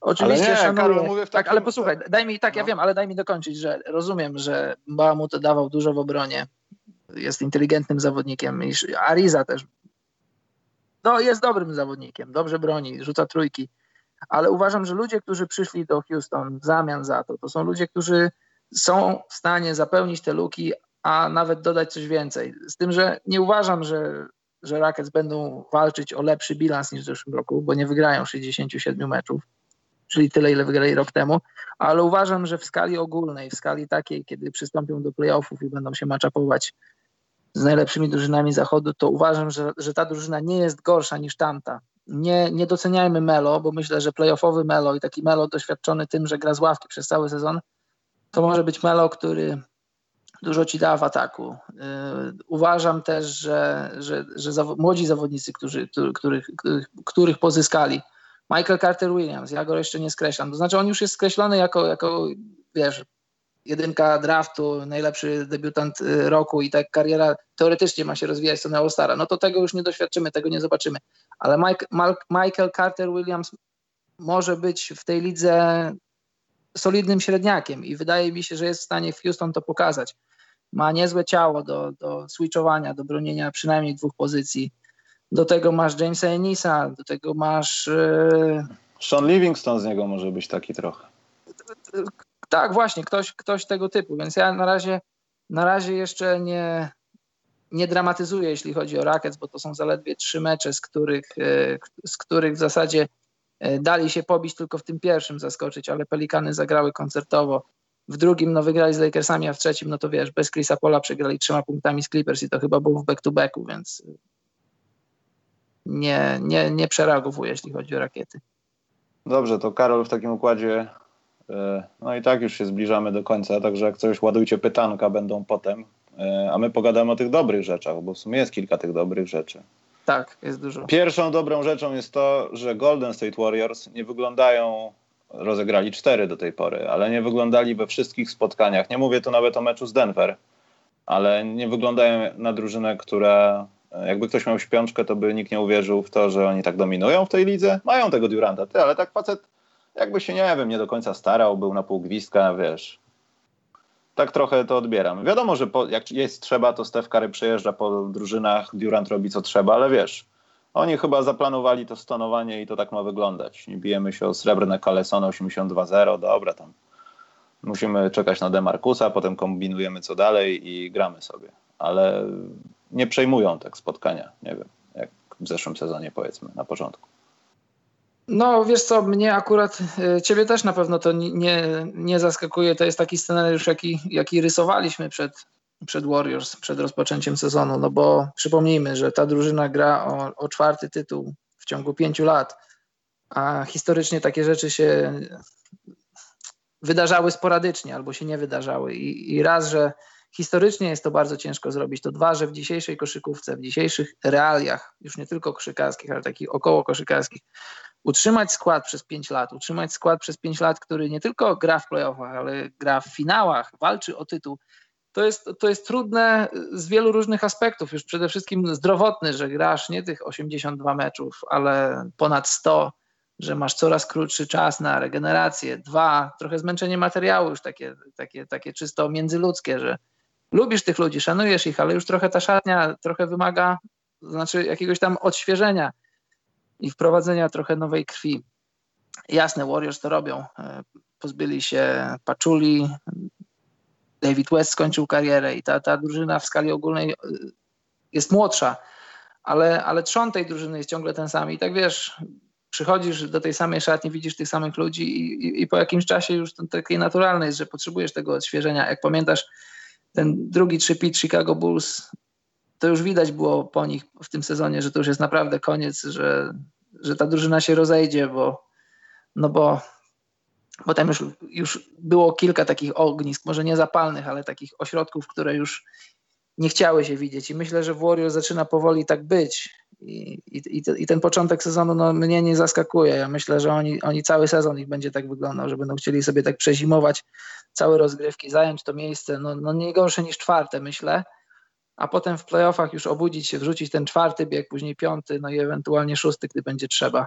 Ale nadal Warriors są faworytami do wygrania wszystkiego. To chyba nie muszę mówić, a jeszcze jak wróci jak wróci Kazins i to będzie, dajmy na to, jakieś 60% Kazinsa z zeszłego roku sprzed kontuzji, to, to będzie wielka nadwyżka do tego, co, co mieli wcześniej, bo nie, bo nie mieli takiego, takiego, takiej postaci pod koszem.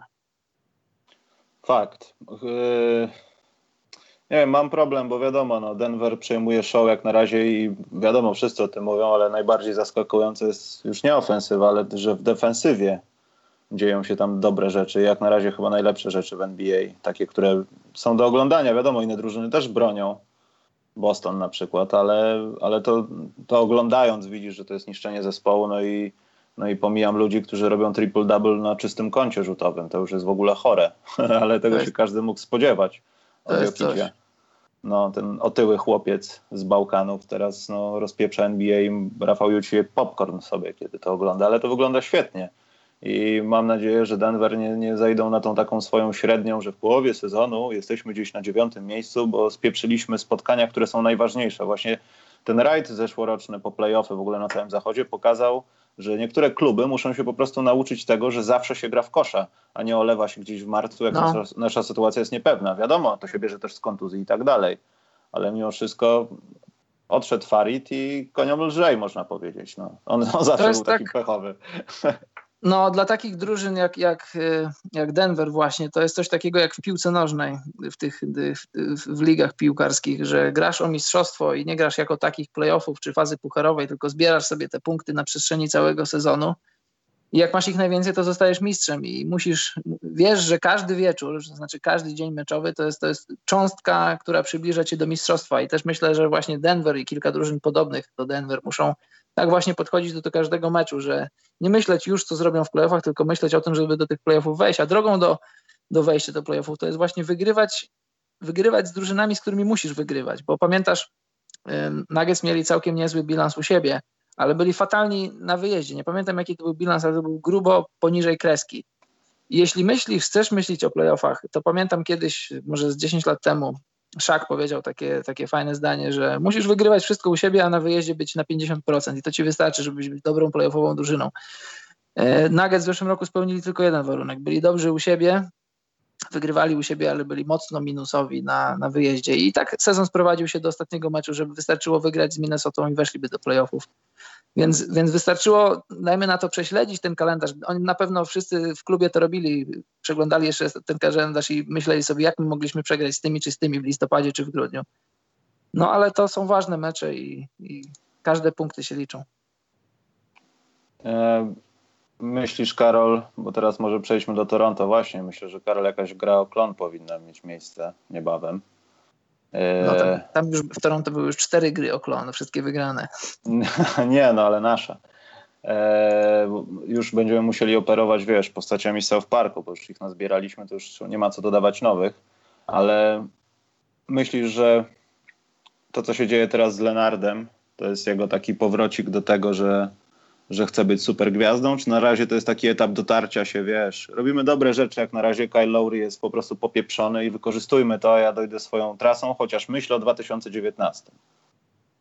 No ja myślę, że w przypadku e, Kałaja te rzeczy dzieją się równolegle. On chce, e, chce A, wpasować się do tej drużyny, B, być zdrowy, a C, oczywiście gra o nowy kontrakt, no to to nie ulega wątpliwości. Jest w roku kontraktowym z nadszarpniętą reputacją, z nadszarpniętym zdrowiem, znaczy dużym znakiem zapytania co do zdrowia. I teraz w interesie Kałaja jest, jest zatrzeć te wszystkie znaki zapytania pod każdym względem. Pod względem takim, że może być liderem, pod względem takim, że może być zdrowy i że może być zawodnikiem w top, no i tu już powiedz, top 3, top 4. Najbezpieczniej jest powiedzieć top 5, ale ja uważam, że, że, że Kawhi w swojej prime'owskim prime może być top 3, może być zaraz za, za LeBronem i zaraz za KD. Tak, znaczy nie mówię, że teraz jest i nie mówię, że będzie w trakcie tego sezonu, ale, ale mówię, że że mój obraz Kałaja, czyli Kałaja z finałów konferencji San Antonio przeciwko, przeciwko Warriors, to, to wtedy Kałaj był w top 3. I też bardzo mi się podobało po pierwszym meczu, jak, jak Kałaj powiedział, że, że on, on, on nie patrzy na to, kim był, jak zakończył swoją przygodę w, w San Antonio, tylko buduje nowy rozdział i idzie dzień po dniu, mecz po meczu, tydzień po tygodniu i, i chce być, chce budować to wszystko od nowa. I, no i dobrze, niech to robi. E, dobra, Toronto 4-0. Dwie drużyny jeszcze na wschodzie mają czyste konto. To jest Milwaukee Pistons i wczorajszy, dzisiejszy w zasadzie mecz Detroit-Philadelphia i to, co robił Blake, Blake, Griffin i też te wszystkie rzeczy, ta cała dyskusja, co tam Embiid mówił o Dramondzie, bo też mu nie oszczędził, potem Dramond mu odpowiedział coś po tym meczu. E, kto, Karol, z tych dwóch zespołów będzie tak naprawdę Mm, nie chcę powiedzieć kolejną siłą na wschodzie, ale drużyną, która będzie grała no właśnie na takim poziomie, że wygrywamy głównie niż przegrywamy.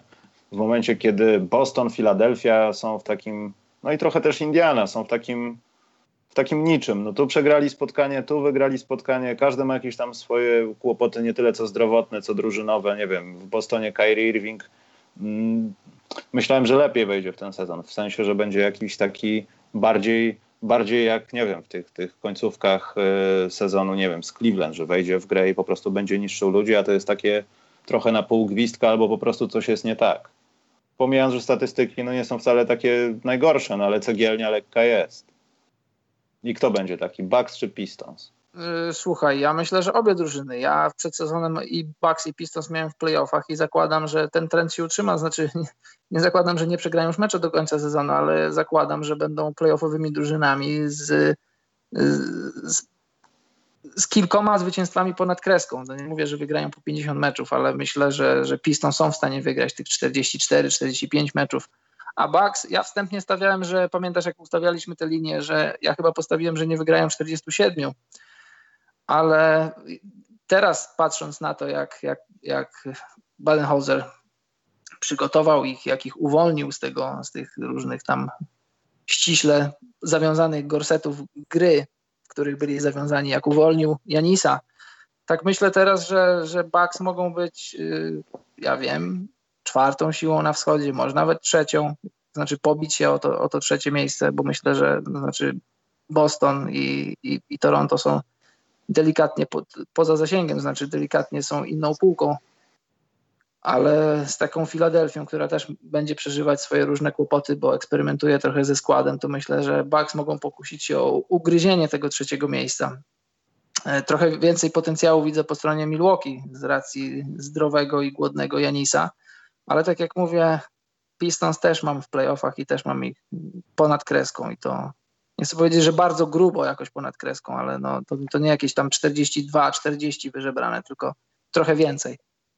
Znaczy, też nie wydaje mi się, że, znaczy ja nie chciałbym, żeby to nastąpiło, bo to fajnie jest dla, sorry, konkurencyjności, kurde, sorry, dla konkurencyjności ligi, kiedy Boston, Philadelphia, wiesz, te tuzy są gdzieś tam poukrywane i przed playoffami będą dopiero wychodzili, bo tutaj coś nie wyszło. Ja nie twierdzę, że są do dupy, no ale to oni mogliby mieć śmiało 4-0 w niektórych spotkaniach. Znaczy w niektórych spotkaniach, w tym starcie sezonu.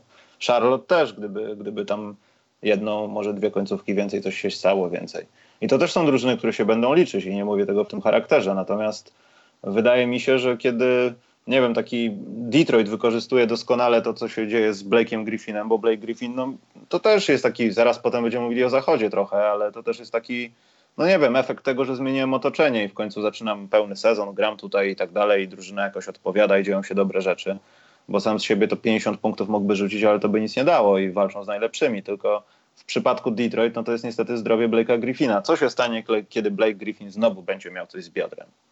pod koniec no sezonu. Właśnie, ale ja się cieszę, że Blake Griffin dobrze wszedł ten sezon i jest drogi, bo tak szybko zapomnieliśmy, jak dobrym koszykarzem był Blake Griffin. I w ostatnich latach zawsze brakowało mu tego zdrowia. Bo jak pamiętasz, jak, jak był zdrowy, jak, jak miał taki jakiś taki porządny okres, kiedy nie, nie, nie trapiły go kontuzje, bo wiadomo, że jak odpadasz z kontuzją, to później potrzebujesz czasu, żeby wejść w ten meczowy rytm.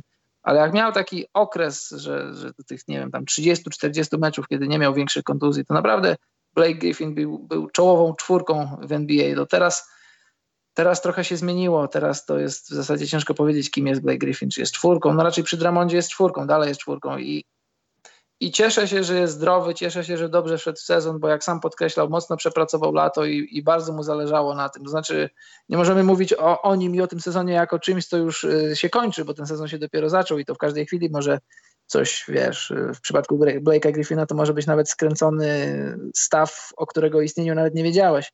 Dopiero się no. dowiadujesz no. po tym, jak Blake Griffin e, odnosi taką kontuzję, bo, bo, historia już zna takie przypadki, że Blake Griffin kiedyś, pamiętasz, w playoffach skręcił sobie coś, coś w stopie i musiałem trochę poczytać o tym, co to jest. No ale życzę mu dobrze. E, fajnie wygląda w tych pierwszych trzech meczach. W ogóle Detroit też wyglądają nieźle i, i tak jak rozmawialiśmy, ja też pisałem o tym, Detroit nie mają żadnych wymówek w tym roku mają skład, który na wschodzie powinien dać playoffy, mają dobrego trenera. No i ten, ten, ta fanbaza, która jest głodna tego wygrywania i głodna tego, żeby w Detroit była dobra koszykówka na nowo.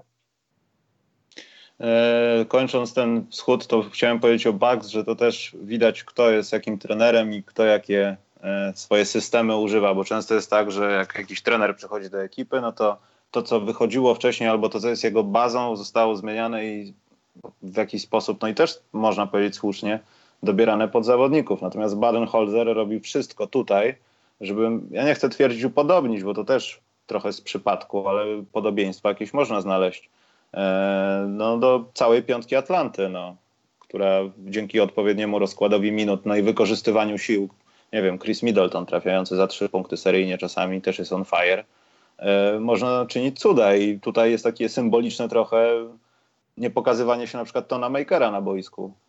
Moje serce krwawi, ale fakty są takie, że jeśli jesteś niedostosowany, nie potrafisz w naszej rotacji dać tego, co nasz system oczekuje, po prostu nie dostajesz czasu gry, a nie, że próbujemy tobą 28 sekund, bo nie mamy wyjścia. I to też to jest, prawda.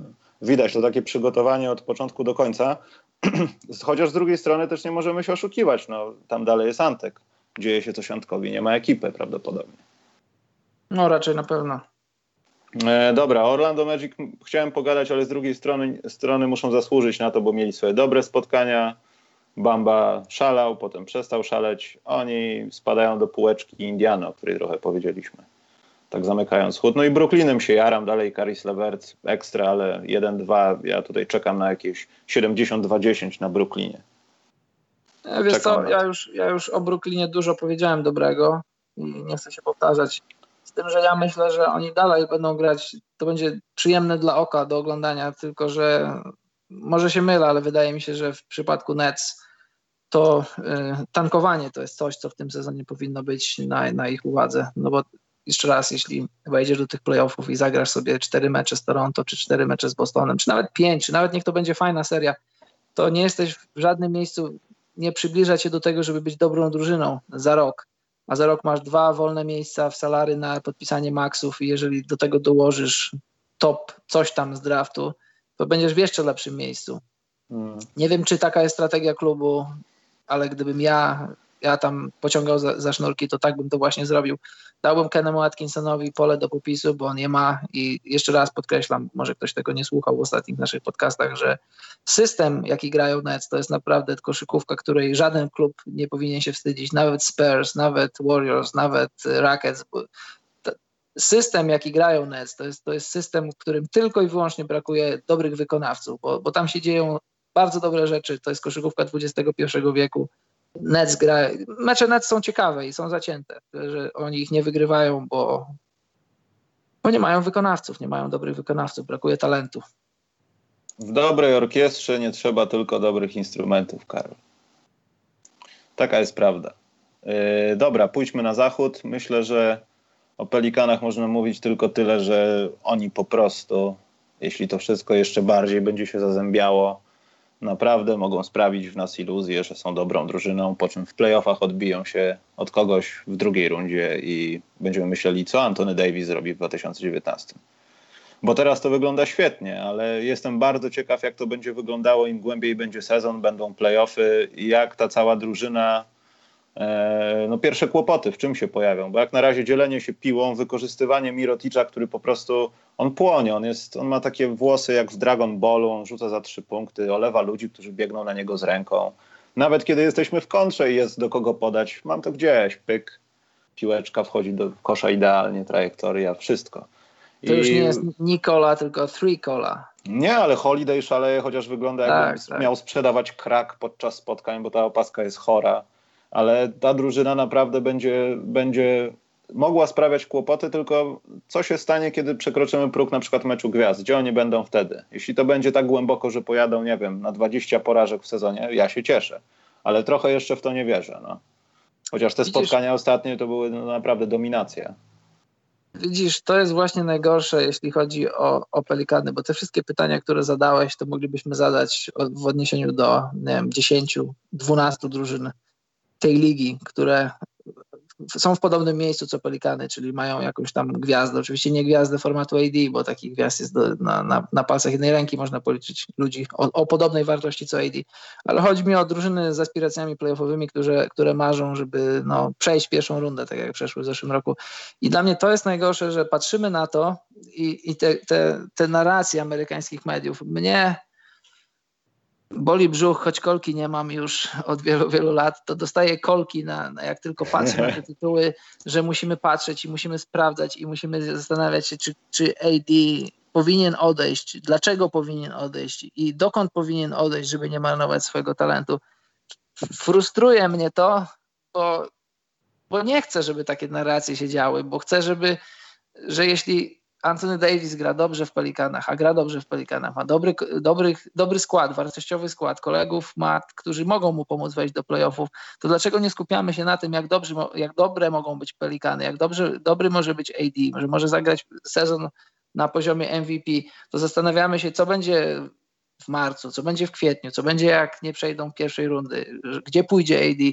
To jest coś, co w dzisiejszej koszykówce boli mnie najbardziej fakt, że wciskamy te największe gwiazdy do, do największych klubów i zabieramy je z tych, tych, tych, takich małych miejscowości, a przede, a znaczy przede wszystkim, małych rynkowych. A przede wszystkim zabier, rozwalamy coś, co działa dobrze, tylko trzeba coś tam też włożyć. I od razu wiesz, wtedy się pojawiają kierunki Houston, Golden State i Anvil Włocławek. No. Wiesz, jeszcze coś nie do końca się zepsuło, a już ktoś to wyrzuca na śmietnik, ale Nowy Orlan na to zasługuje. Ja, nie to, że mam sentyment, ale pamiętam tą całą sytuację w Hornets, nie Hornets, te rzeczy, które działy się z polem. E, ja wiem, że to nie jest połączone tak de facto historycznie, ale mimo wszystko to się ciągnie za tą drużyną trochę jak Seattle za Oklahoma i e, wypadałoby, żeby też dla samego AD, żeby te cyfry i tak przede wszystkim liczenie na chłopaków z drużyny, bo to jest kompletnie inna ekipa złożona mniej więcej z tych samych ludzi, ale oni kompletnie inaczej grają i to wygląda naprawdę tak, jakby, no nie wiem, ktoś w zeszłym roku im mógł czegoś nie pokazać, nagle im coś pokazał, wiesz, i to się zmieniło. Poza tym, no zmieniają to tacy ludzie jak Mirotic. E, no i nie wiem, Evans na przykład, który też dobrze, bardzo dobrze. No i obecność Randla dużo zmienia, dużo daje. No, Randl, Randl w ogóle, no zaskakujące jak na odpadek e, po Lakersowy jakiś, bardzo dobrze. No, naprawdę jestem pod wrażeniem tak, tych rzeczy, które robi w Paint najbardziej, bo on ma czasami takie dziwne reakcje, które pamiętasz tą koszulkę Lakers jeszcze i on że się obrócił w drugą tak, stronę tak, i to tak. będzie jakiś niedolot, a on nagle się obraca na ciele gościa i jest w idealnym momencie, żeby sobie rzucić 2 plus, no na 2 plus 1 albo dać z góry, nie wiem, bo, bo przeciął pomalowane i ktoś podał dobrze. To naprawdę nieźle wygląda. No, w Paint prezentują się dobrze. Nie wiem, jak to wygląda statystycznie, bo jeszcze nie patrzyłem, ale jeśli nie ma trój, to my tam też jesteśmy. I to może być fajna rzecz, jeśli chodzi o atak, no i zobaczymy, co z obroną na lepszym przeciwniku. No, to może być fajna rzecz i to może być fajna drużyna, bo tam są zawodnicy, tak jak właśnie na przykład Randall, zobacz, e, Lakersi dosyć łatwo e, się go może nie tyle pozbyli, co po prostu nie wyrazili chęci posiadania go. I on podpisał kontrakt 1 plus 1 za dwa razy po 9 milionów, co w skali NBA to jest nic. Jak pomyślisz, kto przyszedł za te pieniądze do Lakers, to gdybym ja był Randlem, to, to, to moja sportowa ambicja byłaby trochę podrażniona, bo ściągasz e, Rażona Rondo, którego ja bardzo lubię i szanuję, ale to jest człowiek już po trzydziestce. Jeśli ściągasz Lensa Stevensona, i, a nie miałeś pieniędzy, czy nie miałeś chęci, żeby zatrzymać młodego skrzydłowego, no to, to gdybym ja był na miejscu Randla, to bym bardzo mocno przepracował lato i, i, i chciałbym zamknąć usta wszystkim krytykom, ale Lakersom podwójnie pokazać, że się pomylili, że nie tylko nie, nie znaleźli pieniędzy na mnie, ale nawet nie wyrazili zbyt wielkiej chęci, żeby mnie mieć w składzie. Randall ma podpisany kontrakt 1 plus 1, więc zakładam, że, że po tym sezonie, który będzie silny w jego wykonaniu, bo teraz robi 18 punktów i 9 zbiórek, co jest, to są, co jest niezłym wynikiem póki co, to jeśli odstąpi od umowy, a myślę, że to zrobi, jeśli zagra, jeśli to będą jego statystyki za cały sezon, i jego agent i on wyciągną rękę po, po pieniądze, czy to będzie z Nowego Orlanu, czy skąd inąd, to mniejsza z tym, ale myślę, że, że, że tak będzie właśnie. Pomyliło mi się nie Evans, tylko Etwan Moore, bo zaczytałem się z kolei o Evansie, sorry, Etwan Moore, okay. ale to jest odpad pochicagowski, także ja to rozumiem. Ale szanuję, naprawdę, fajnie też, fajnie też Clark, naprawdę, ta druż- to, to jest w końcu drużyna, to już nie jest opieranie drużyny na AD, to mi się podoba. No, Etwan Moore to jest odpadek kilku różnych klubów. Bostonu, nie, ale tak, no tak, ale tak naprawdę no, zaczął ten swój taki rajd ku lepszym meczom, jak go z Chicago wysadzili. No. Chociaż to chyba prawda, on sam tak. się wysadził latem, nie pamiętam jaka to była historia. Ale sorry, o niego chodziło, nie Iwansa, bo to nie jest ta połówka NBA przede wszystkim. E, o czym chciałem jeszcze mówić? Karol, patrzysz czasem na Clippersów? Tak, czasem tak. Bo musimy mieć polski kącik dotyczący Marcina Gortata, który gra najmniej minut od, od kiedy pamiętam i to nie wygląda dobrze i jeśli to tak dalej będzie wyglądało, e, bo to też nie jest wina Marcina, no on dostaje mniej minut, mhm. więc może się czuje mniej komfortowo, jak nie przekracza tych 20. No czasami jest tak, no nie wiem, głupia sprawa, musisz wejść lepiej w mecz, a nie tak skakać jak pionek po szachownicy. E, I poza tym ma też ludzi, którzy za niego tam wchodzą, no Harel na przykład i patrząc na grę tego gościa, no to jest no-brainer, no że w końcu to będzie taka sytuacja, że będzie pytanie, no może coś zrobimy z Marcinem. E, I mhm. zastanawiam się, czy to będzie sytuacja do lutego, czy czekamy, aż wydadzą się te pieniądze, które są na jego kontrakcie i, i damy mu odejść. Bo to trochę nie y, tyle, co źle wygląda, tak. co nie jest spełnieniem tej obietnicy, że to miało być pick and roll, granie w Bóg wie ile, w ogóle odmiana i tak dalej. No, może trochę w tym jest winę też Marcina, bo może jest, nie wiem, czasami nieskuteczny. No, naprawdę ma dół statystyczny w tym momencie. To są cztery spotkania, wiadomo. Ale nie wiem, czy do Rivers może nie tyle, co nie stracił zaufania, co zauważył, że mamy lepsze rozwiązania i ja nie będę na razie tego wykorzystywał, ale to jest dobry moment, kiedy w grę wchodzi doświadczenie, a nie gra w kosza, wtedy będę się zastanawiał, co zrobić z Marcinem. Ale jak na razie tak idzie, to niech tak idzie. Y, powiem to, co powiedziałem dla Weszło, bo ostatnio Weszło zadzwoniło do mnie i zapytało mnie o kilka rzeczy z NBA, między innymi o Marcina. Wiesz, my patrzymy na Clippers i na Marcina e, z, no, z naszej polskiej perspektywy. Życzymy mu jak najlepiej i widzimy w różnych scenariuszach e, to, że Marcin gra dobrze i gra na poziomie, no dajmy na to nawet i double-double. Tylko, że prawda na temat Marcina jest taka, że Marcin ma już 34 lata. On ma już ze sobą 11 sezonów w NBA i to i był okres w jego karierze, kiedy on musiał walczyć o, o swój, swój szacunek, o w ogóle o miejsce, żeby pozostać w NBA. Później walczył o minuty, później walczył o swój status w lidze. Gdy ten status już wywalczył, to miał ładnych parę lat i musimy pamiętać, że grał świetnie w Phoenix, miał przynajmniej dwa albo nawet trzy dobre lata w Waszyngtonie. Tylko, że Marcin jest już po, po tej złej stronie 30. On ma już 34 lata, w lutym to będzie 35. On już swoje zagrał, swoje zarobił, jest w ostatnim roku. I ja myślę, że wiesz, na pewno Marcin jako, jako ambitny człowiek, ambitny sportowiec chciałby mieć zwiększoną rolę w Clippersach ale też myślę, że on siedząc na ławce, czy też grając małe minuty w Clippersach, rzucając historycznie mało, bo od, y, on oddaje teraz tylko cztery rzuty na mecz, co, co nie zdarzyło się od, od sezonu 2010 na 11, kiedy dzielił ten sezon między, między Orlando a Phoenix. To ja myślę, że Marcin wcale się nie frustruje na ławce, bo jest, jest w ciepłym LA, blisko różnych y, ciekawych wydarzeń poza, poza NBA, poza boiskowych, poza sportowych. Ma zapłacone i po, i po tym sezonie będzie wolnym agentem i czy, czy Clippersi mu zaproponują kontrakt, czy ktokolwiek inny, czy może Marcin już y, zakończy grę w NBA, bo tego też nie wiemy i tego też nie możemy wykluczyć, bo Marcin jest biznesmenem i człowiekiem wielu różnych zainteresowań, więc nie wiemy, czy, czy na tym etapie jego życia i kariery granie w NBA jest jeszcze czymś, co, co będzie go nakręcać.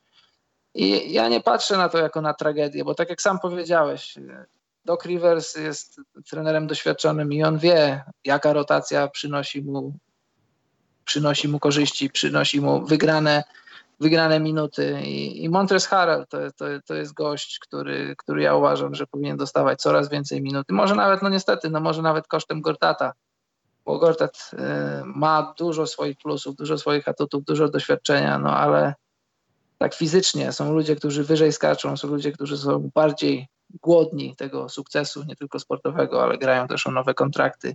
Marcin już to zrobił, Marcin już dwa razy podpisywał dobre kontrakty, więc y, ja myślę, że Marcin wcale nie narzeka na swój los w Clippersach, mimo że, że tak z, z, pozycji czysto parkietowej, koszykarskiej to nie wygląda on rewelacyjnie, to, to myślę, że nie, nie ma powodu do, do paniki. Dokładnie, także bzyk nie panikuj, bo nie mam wszystkich okien otwartych, ale czytam to, co piszecie. Poza tym widzę, że Nightbot cię uwalił, bo pojechałeś ze spamem zdrowym. Boże, człowieku, co tu się dzieje? Właśnie, Elmo, trzy lata, mamy słuchacza, Karol, co poszedł na trening y, pierwszy od trzech lat i przeżył. Mhm. A, to się, a to się nie zawsze zdarza. No, ja, a kto to był? Elmo Song. Ale tutaj z naszego czata? No tak, no, ja Aha. nie jestem na innym. Yy, dobra, Karol, bo nie widziałem tak... tego. Nie widziałeś? Nie, bo już Nightbot się tym zajął, a poza tym na czym zajął? Przesunął zdrowo kolejkę na czacie, ale spoko. Aha. Jak coś zerkam, tylko nie zawsze. No ja też e, zerkam. E, a, widzę dobra. teraz, tak. Poszedłem na pierwszy trening od trzech lat. Mhm. Dobra, Karol, zostawmy Marcina w spokoju, chociaż ja uważam, że daniem przekroczenie, wiesz, 20,1 zmieniłoby masakrycznie dużo. Ja i tak uważam, że dużo z siebie daje w tym czasie, aczkolwiek wiesz, no te cztery czy pięć podejść rzutów z gry to jest niby dwa razy mniejszy poziom niż to, co się działo w Waszyngtonie, jak nie więcej. I to też może z tego wynikać. Daj mi więcej rzutów, więcej będę trafiał. Wiesz. Poza tym. No, no tak, ale to właśnie teraz pytanie, czy, czy dla dobra Clippers yy, od strony patrząc Riversa, czy to w ich interesie jest, żeby tych rzutów dać więcej Marcinowi? To jest podstawowe pytanie. Czy jeśli dasz Marcinowi, masz, ma cztery rzuty w meczu, jeśli dasz mu osiem, to znaczy, że ty, tych czterech dodatkowych rzuty musisz zabrać komuś i komu je zabierzesz? Harelowi, Bobanowi, nie, no, czy komukolwiek? Pomijając to, że no, wiesz, oni nie zawsze są razem na parkiecie, ale no niestety, to rozmawialiśmy o tym w przerwie na żądanie, że no, jesteśmy w takim momencie, że się rzuca truje i nawet się nie zastanawia nad obroną, czy tam nad zostawianiem zbiórki, bo one przeważnie będą wpadać co, wiesz, 50%. I no tak. z drugiej strony nadawanie czterech rzutów z gry Marcinowi to jest powiedzmy cztery albo dwie trójki mniej oddane przez Lou Williamsa na przykład. No na przykład, na przykład. I wiesz, no cztery razy dwa i cztery razy trzy, no to, no to samo mówi za siebie, no co to daje do wyniku. Pomijając to, czy, czy Williams, czy ktoś inny, czy nie wiem, Tobias Harris y, dostanie tą piłkę, no to jest inna sprawa. Tym tak, bardziej, Boban jest Harris, to jest prawda. Tak, tym bardziej, że Tobias Harris grał nowy kontrakt i, i on, on, potrzebuje tych rzutów, potrzebuje hmm. mieć dobre statystyki. Dobrze, więc y, szykujcie pytanka do nas. Y, powiemy jeszcze chwilę, powiem, opowiem Ci Karol Anwilu, ale nie za dużo, bo ja nie widziałem całego tego spotkania, tylko koniec i nie wszystko chyba zrozumiałem. Y, rozmawialiśmy chyba tydzień temu też, czy nie rozmawialiśmy o tym ciosie na Legii, Karol? Bo to się eee, działo z tydzień temu. O jakim ciosie? No bo tam była taka sytuacja, ale to zaraz ci powiem, tylko wyjdźmy z NBA. E, chciałem powiedzieć jeszcze, że Dallas mimo wszystko, e, że są pobudki, żeby to oglądać. Naprawdę dobrze się ogląda. I czasami tak. złapałem się na, na, tym ostatnim meczu z Chicago, złapałem się na tym, na tym że Doncic, e, to on już gra z kilka lat w NBA. Wiesz, że tak patrzysz na tego gościa, że to nie jest pierwszorocznie. Tak. A zwróć uwagę, nie wiem, tak, nie wiem, czy masz takie spostrzeżenie odnośnie Doncicia, że wydaje się, że y, on tak... Nadal jest jeszcze tak, jakbym powiedział, jeszcze tak, tak delikatnie mówiąc, pół tempa poza tempem w NBA, jest jeszcze na takim trochę europejskim tempie i on też nie jest na, ze swoją motoryką jeszcze nie jest na tym, na czym on sam był w Europie. Mi się wydaje, że tak jak ty mówisz na niego, że on jest kluskiem, to też mi się wydaje, że bardzo zasmakowało mu amerykańskie jedzenie, a w Teksasie kuchnia teksańska nie bierze jeńców. Kuchnia teksańska nie bierze jeńców. Jeśli pójdziesz złą drogą, to, to możesz mieć kłopoty. Pamiętasz, jak, jak, jak Mark Gasol, on jako młody chłopak przyjechał do, do, do Stanów i miał duży no. problem z tym, bo, bo niezdrowe, niezdrowe jedzenie ma to do siebie, że bywa smaczne. Jeśli I nie, nie zawsze kogoś... wychodzi w 100% z człowieka, że tak to ujmę. Yy, właśnie tak to powiedzmy. No i, i po, wszystko to powiedziawszy na temat Doncicia, no to, to, to, wszystko się sprawdza, to co powiedzieliśmy, to jest niesamowity talent. To jest talent, z jakim być może nie mieliśmy do czynienia nigdy, jeśli chodzi o zawodnika europejskiego. Wydaje mi się, że nie przesadzam, bo tak pamiętam o Parkerze, pamiętam o Nowickim, o Gasolu, ale, ale w tym wieku, na tym etapie kariery, bo to jest pierwszy sezon, to są dopiero ledwie trzy mecze w NBA, te rzeczy, jakie, jakie Doncic już widzi, jak ta gra nie jest dla niego za szybka, bo czasami dla, dla zawodników z NCAA czy z Europy, jak wchodzą do NBA, to widać, że oni chcieliby wiele rzeczy zrobić, tylko ta decyzyjność, ale ta decyzyjność spowodowana faktem, że gra w NBA jest tak szybka, sprawia, że oni nie wyglądają tak dobrze, jak mogliby wyglądać. To w przypadku Doncicia ta gra jest y, raz, że jest spowolniona z racji tego, że Doncic już ma do, do doświadczenia z grania o, o najwyższe cele w, w Eurolidze, to dwa, że jest spowolniona z tym, że, że sam Doncic trochę jest wolniejszy i wydaje mi się, że parę kilo cięższy niż, niż w swoim ostatnim meczu w Eurolidze.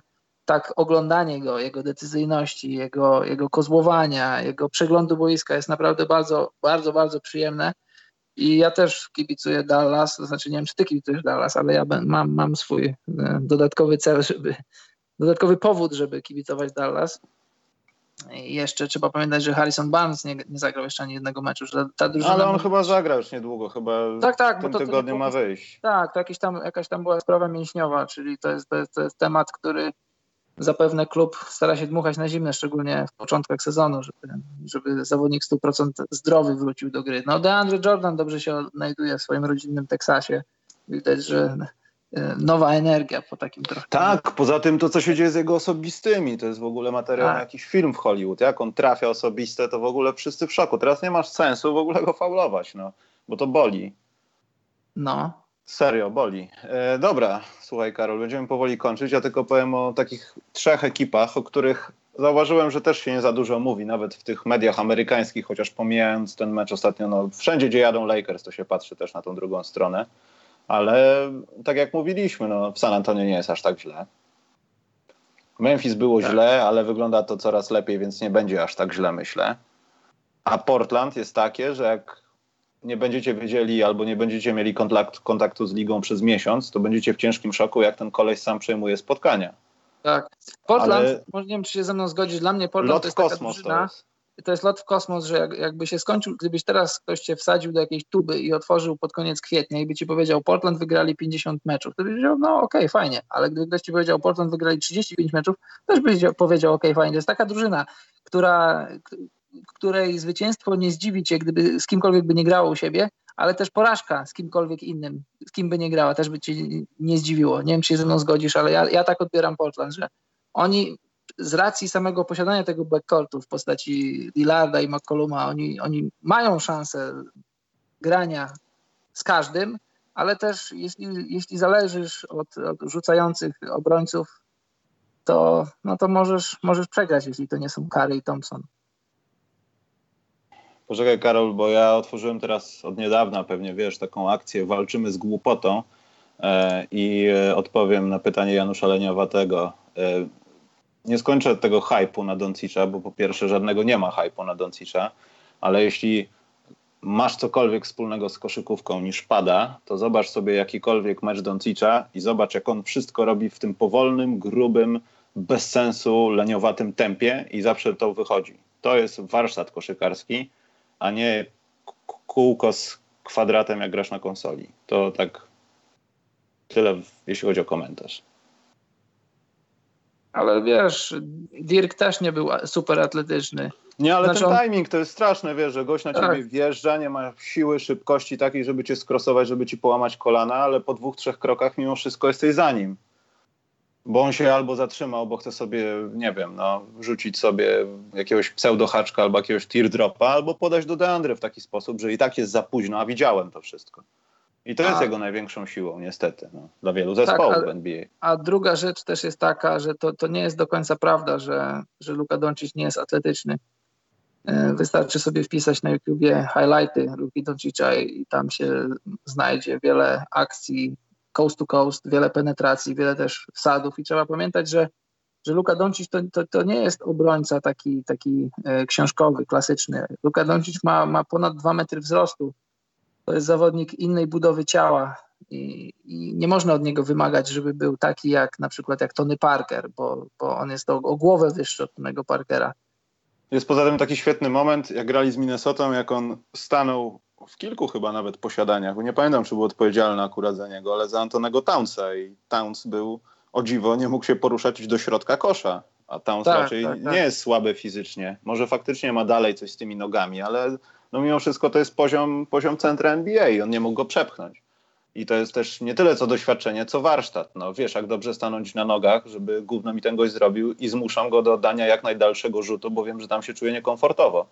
Tak, ja myślę, że ja myślę, że Doncic w swoim, no nie chcę powiedzieć, że w drugim, ale w jakimś tam kolejnym sezonie w NBA, jak już nabędzie tego doświadczenia, tego doświadczenia już z samej NBA, trochę zmieni swoje ciało. To znaczy nie spodziewam się, że jakoś drastycznie stanie się jakimś, wiesz, drugim Blake'iem Griffinem, ale jak no trochę okrzepnie i trochę trochę jednak zrobi tych mięśni, no bo to, to jest jednak mus w NBA, to, to ja myślę, że on będzie regularną czwórką w NBA, taką, takim point forwardem.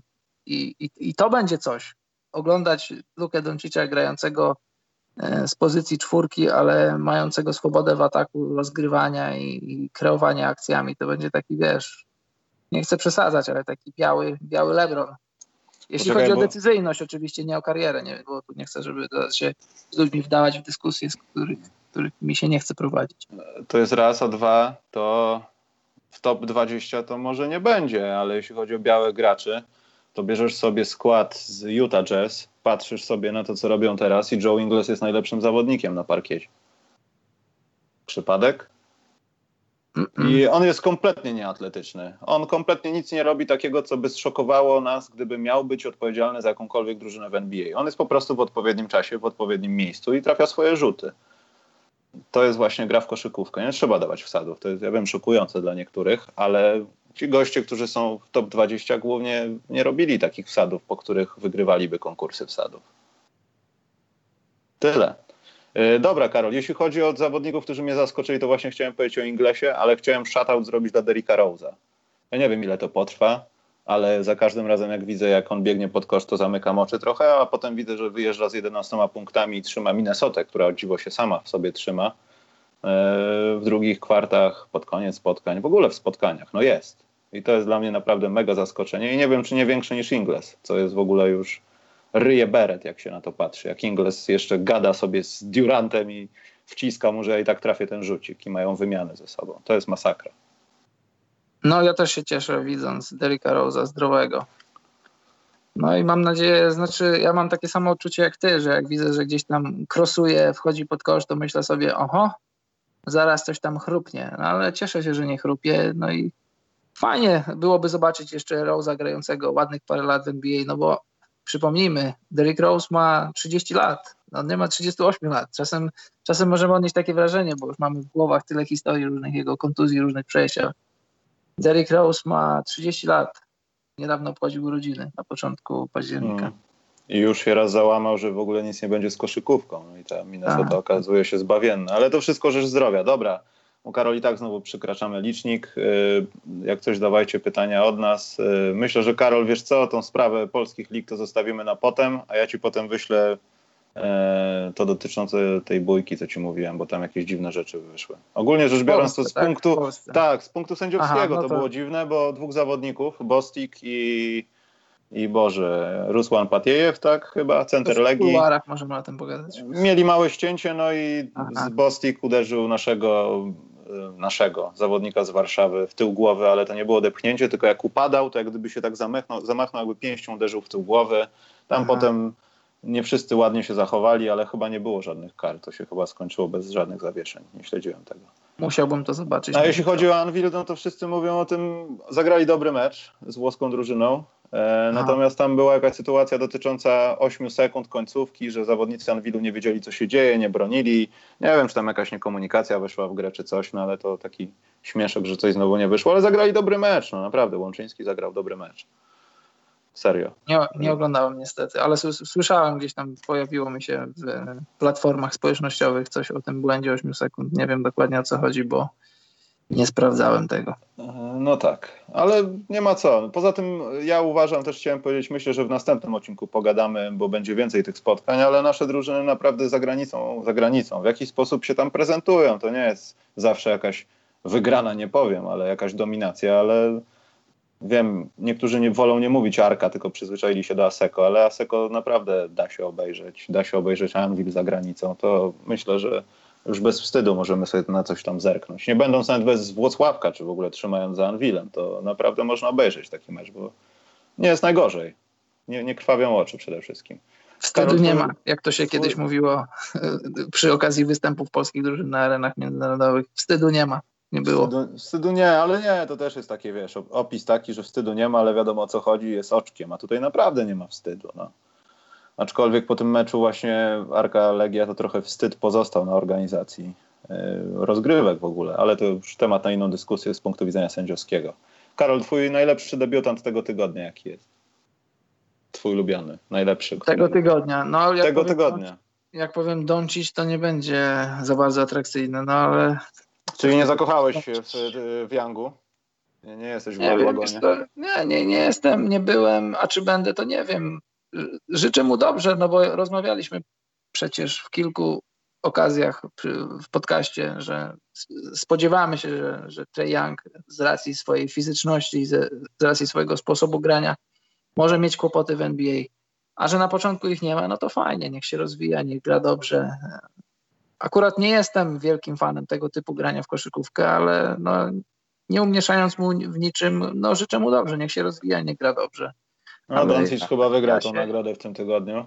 Tak, ja się cieszę grą Doncicza. Tak mi się wydaje, ale też warto spojrzeć, wiesz, no Ejton to nie jest wcale tak daleko. Mimo tych trudności na początku Bagley to nie jest tak daleko. Oni będą ze sobą jakoś grać. No pomijam, że tam z Noxem nie do końca w porządku ze zdrowiem, ja żałuję, ale Colin Sexton też coś tam się rozkręca. To nie będzie chyba taka bardzo jednostronna klasa draftu w końcu. Bo jakby no byłoby fajnie, jakby Malcolm tak Brogdon case znowu, jasne. to ja nie wiem jakby rok po roku, bo w zeszłym roku był super draft i jakby w tym roku też to byłby wyścig nie tylko dwóch, ale kilku ciekawych postaci, to, to byłoby fajnie. Dobrze dla ligi, dobrze dla nas. Tak. A i a propos debiutantów, to Wendell Carter powiedział ostatnio, że w szatni Chicago dzieją się takie rzeczy, że nie ma komunikacji i on jako debiutant jest zdziwiony. Także chyba już gadanie też o Butlerze i tym, że on jest trochę patologiczny, to też można włożyć między bajki, jeśli chodzi o kontekst Chicago oczywiście. To mnie zaskoczyło też, ale to było chyba wczoraj, że debiutant mówi takie rzeczy w drużynie, która podobno miała już tego nie mieć, bo pozbyto się odpowiednich osób. Aczkolwiek nie jest dla mnie jakimś super debiutantem przez ten pierwszy tydzień. Żałuję bardzo. I, i tyle. A właśnie, a Karola, y, Shai Gilgius Aleksander, oglądasz go czasem? Tak, oczywiście. Bo powiem Ci, że poza tym, że on ma najdłuższe nazwisko w historii NBA na koszulce i nie ma świetnych statystyk, to naprawdę on będzie gdzieś tam, ja nie mówię top 3, ale top 5 może pod koniec sezonu jakiejś dyskusji, a jednak z tego chłopaka jest coś, a jest dalszego numeru. To mi się podoba. Tak, ja też zauważam to, że może na tym etapie, wczesnym etapie sezonu ciężko mówić o, o stylach draftu, ale, ale ta jego pozycja, jaka to była pozycja 13, 12, to, to wygląda na to, że, że Clippers zrobili dobry ruch. Dobra, Karol, idziemy, bo nie widzę konstruktywnych pytań do nas, tylko kłótnie, kto jest biały, a kto jest bielszy. Właśnie, jak, jak, jak będzie jakiś konkurs, najbliższy książkowy trzeba rozpatrzeć to, czy Blake Griffin jest biały jednak. Bo... Nie jest. No, ale dlaczego z drugiej strony? No, ojciec Blake'a Griffina jest czarny, a matka jest biała, więc... No, ale co, co mnie to obchodzi? On nie jest czarny. No to tak On samo jest... jak Jason Kidd.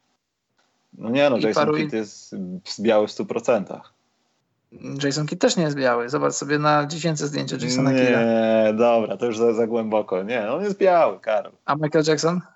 A Michael Jackson? Nie, Michael Jackson był czarny, ale się przerobił. To jest inna, inna półeczka. A Maria Skłodowska-Curie? A to nie, ja widziałem ją na czarno-białych zdjęciach. Może ją rad po prostu tak osmagał po twarzy, ale chyba była biała. Ale była kobietą. I była kobietą, to jest najważniejsze. Dobrze, nie będziemy rozpatrywać już tych rasowych pytań. Nie no dobrze, y, Karol, nie wiem, czy w tym tygodniu będzie sens, żebyśmy coś jeszcze zrobili. W sensie dalej to jest za mało spotkań. Ja dalej czekam, żeby zrobić power ranking jakiś na blogu, ale na podstawie czterech spotkań to chyba jest bez sensu, więc poczekam do jakiejś okrągłej liczby. Może pięć, może dziesięć.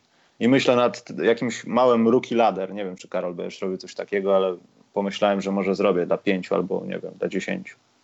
Ciekawe, czy to się zgodzi z tym, co pan Łysy wymyśli tam w lidze. Dobrze, brzmi to ciekawie. Bardzo dziękuję za zgodę, Karol, więc w takim układzie możesz pięknie się pożegnać i spieprzamy. No A, dobra, ale no. poczekajcie, no. standardowo sprawdzajcie Karola bloga mojego, podcast specjalny, Patronite'a koniecznie, ponieważ y, zbliża się już ten czas, okres, kiedy no, książki się pojawiają i różne takie rzeczy, także to tylko tam będziemy mówić no, codziennie o jakichś rzeczach, które dzieją się codziennie, także y, pomijając to, że już teraz macie kraść karty kredytowe i wpłacać na Patronite, to tam te rzeczy też sprawdzajcie. To teraz możesz się żegnać, Karol. No dobrze, no to y, wszystkim słuchaczom chciałem serdecznie podziękować za słuchanie nas na żywo. Chciałem też podziękować tym, którzy będą nas słuchać jutro, czy pojutrze, czy w kolejnych Przepraszam, dniach. Karol, bo ja, pytanie mi się nasunęło. Tak? Może takie, takie na następny podcast, żeby nam ludzie odpowiedzieli. Y, czy to prawda, że szybkie nogi to mit y, zaawansowanych statystyk w koszykówce? Odpowie odpowiadajcie w komentarzach. Aha, rozumiem o co chodzi, ale będę teraz mówił. No i tak w ogóle, no to życzę wszystkim e, miłego wieczoru dziś, wszystkich miłych wieczorów do końca tego tygodnia oraz do czasu, kiedy spotkamy się po raz kolejny i czytajcie dobre blogi, słuchajcie dobrych podcastów, dobrze się odżywiajcie, bo zbliża się zima, witamina C, witamina D i ruch, pamiętajcie, ruch zastąpi wiele lekarstw, żadne lekarstwo nie zastąpi ruchu. Dobranoc, mili ludzie. Trzymajcie się czołem.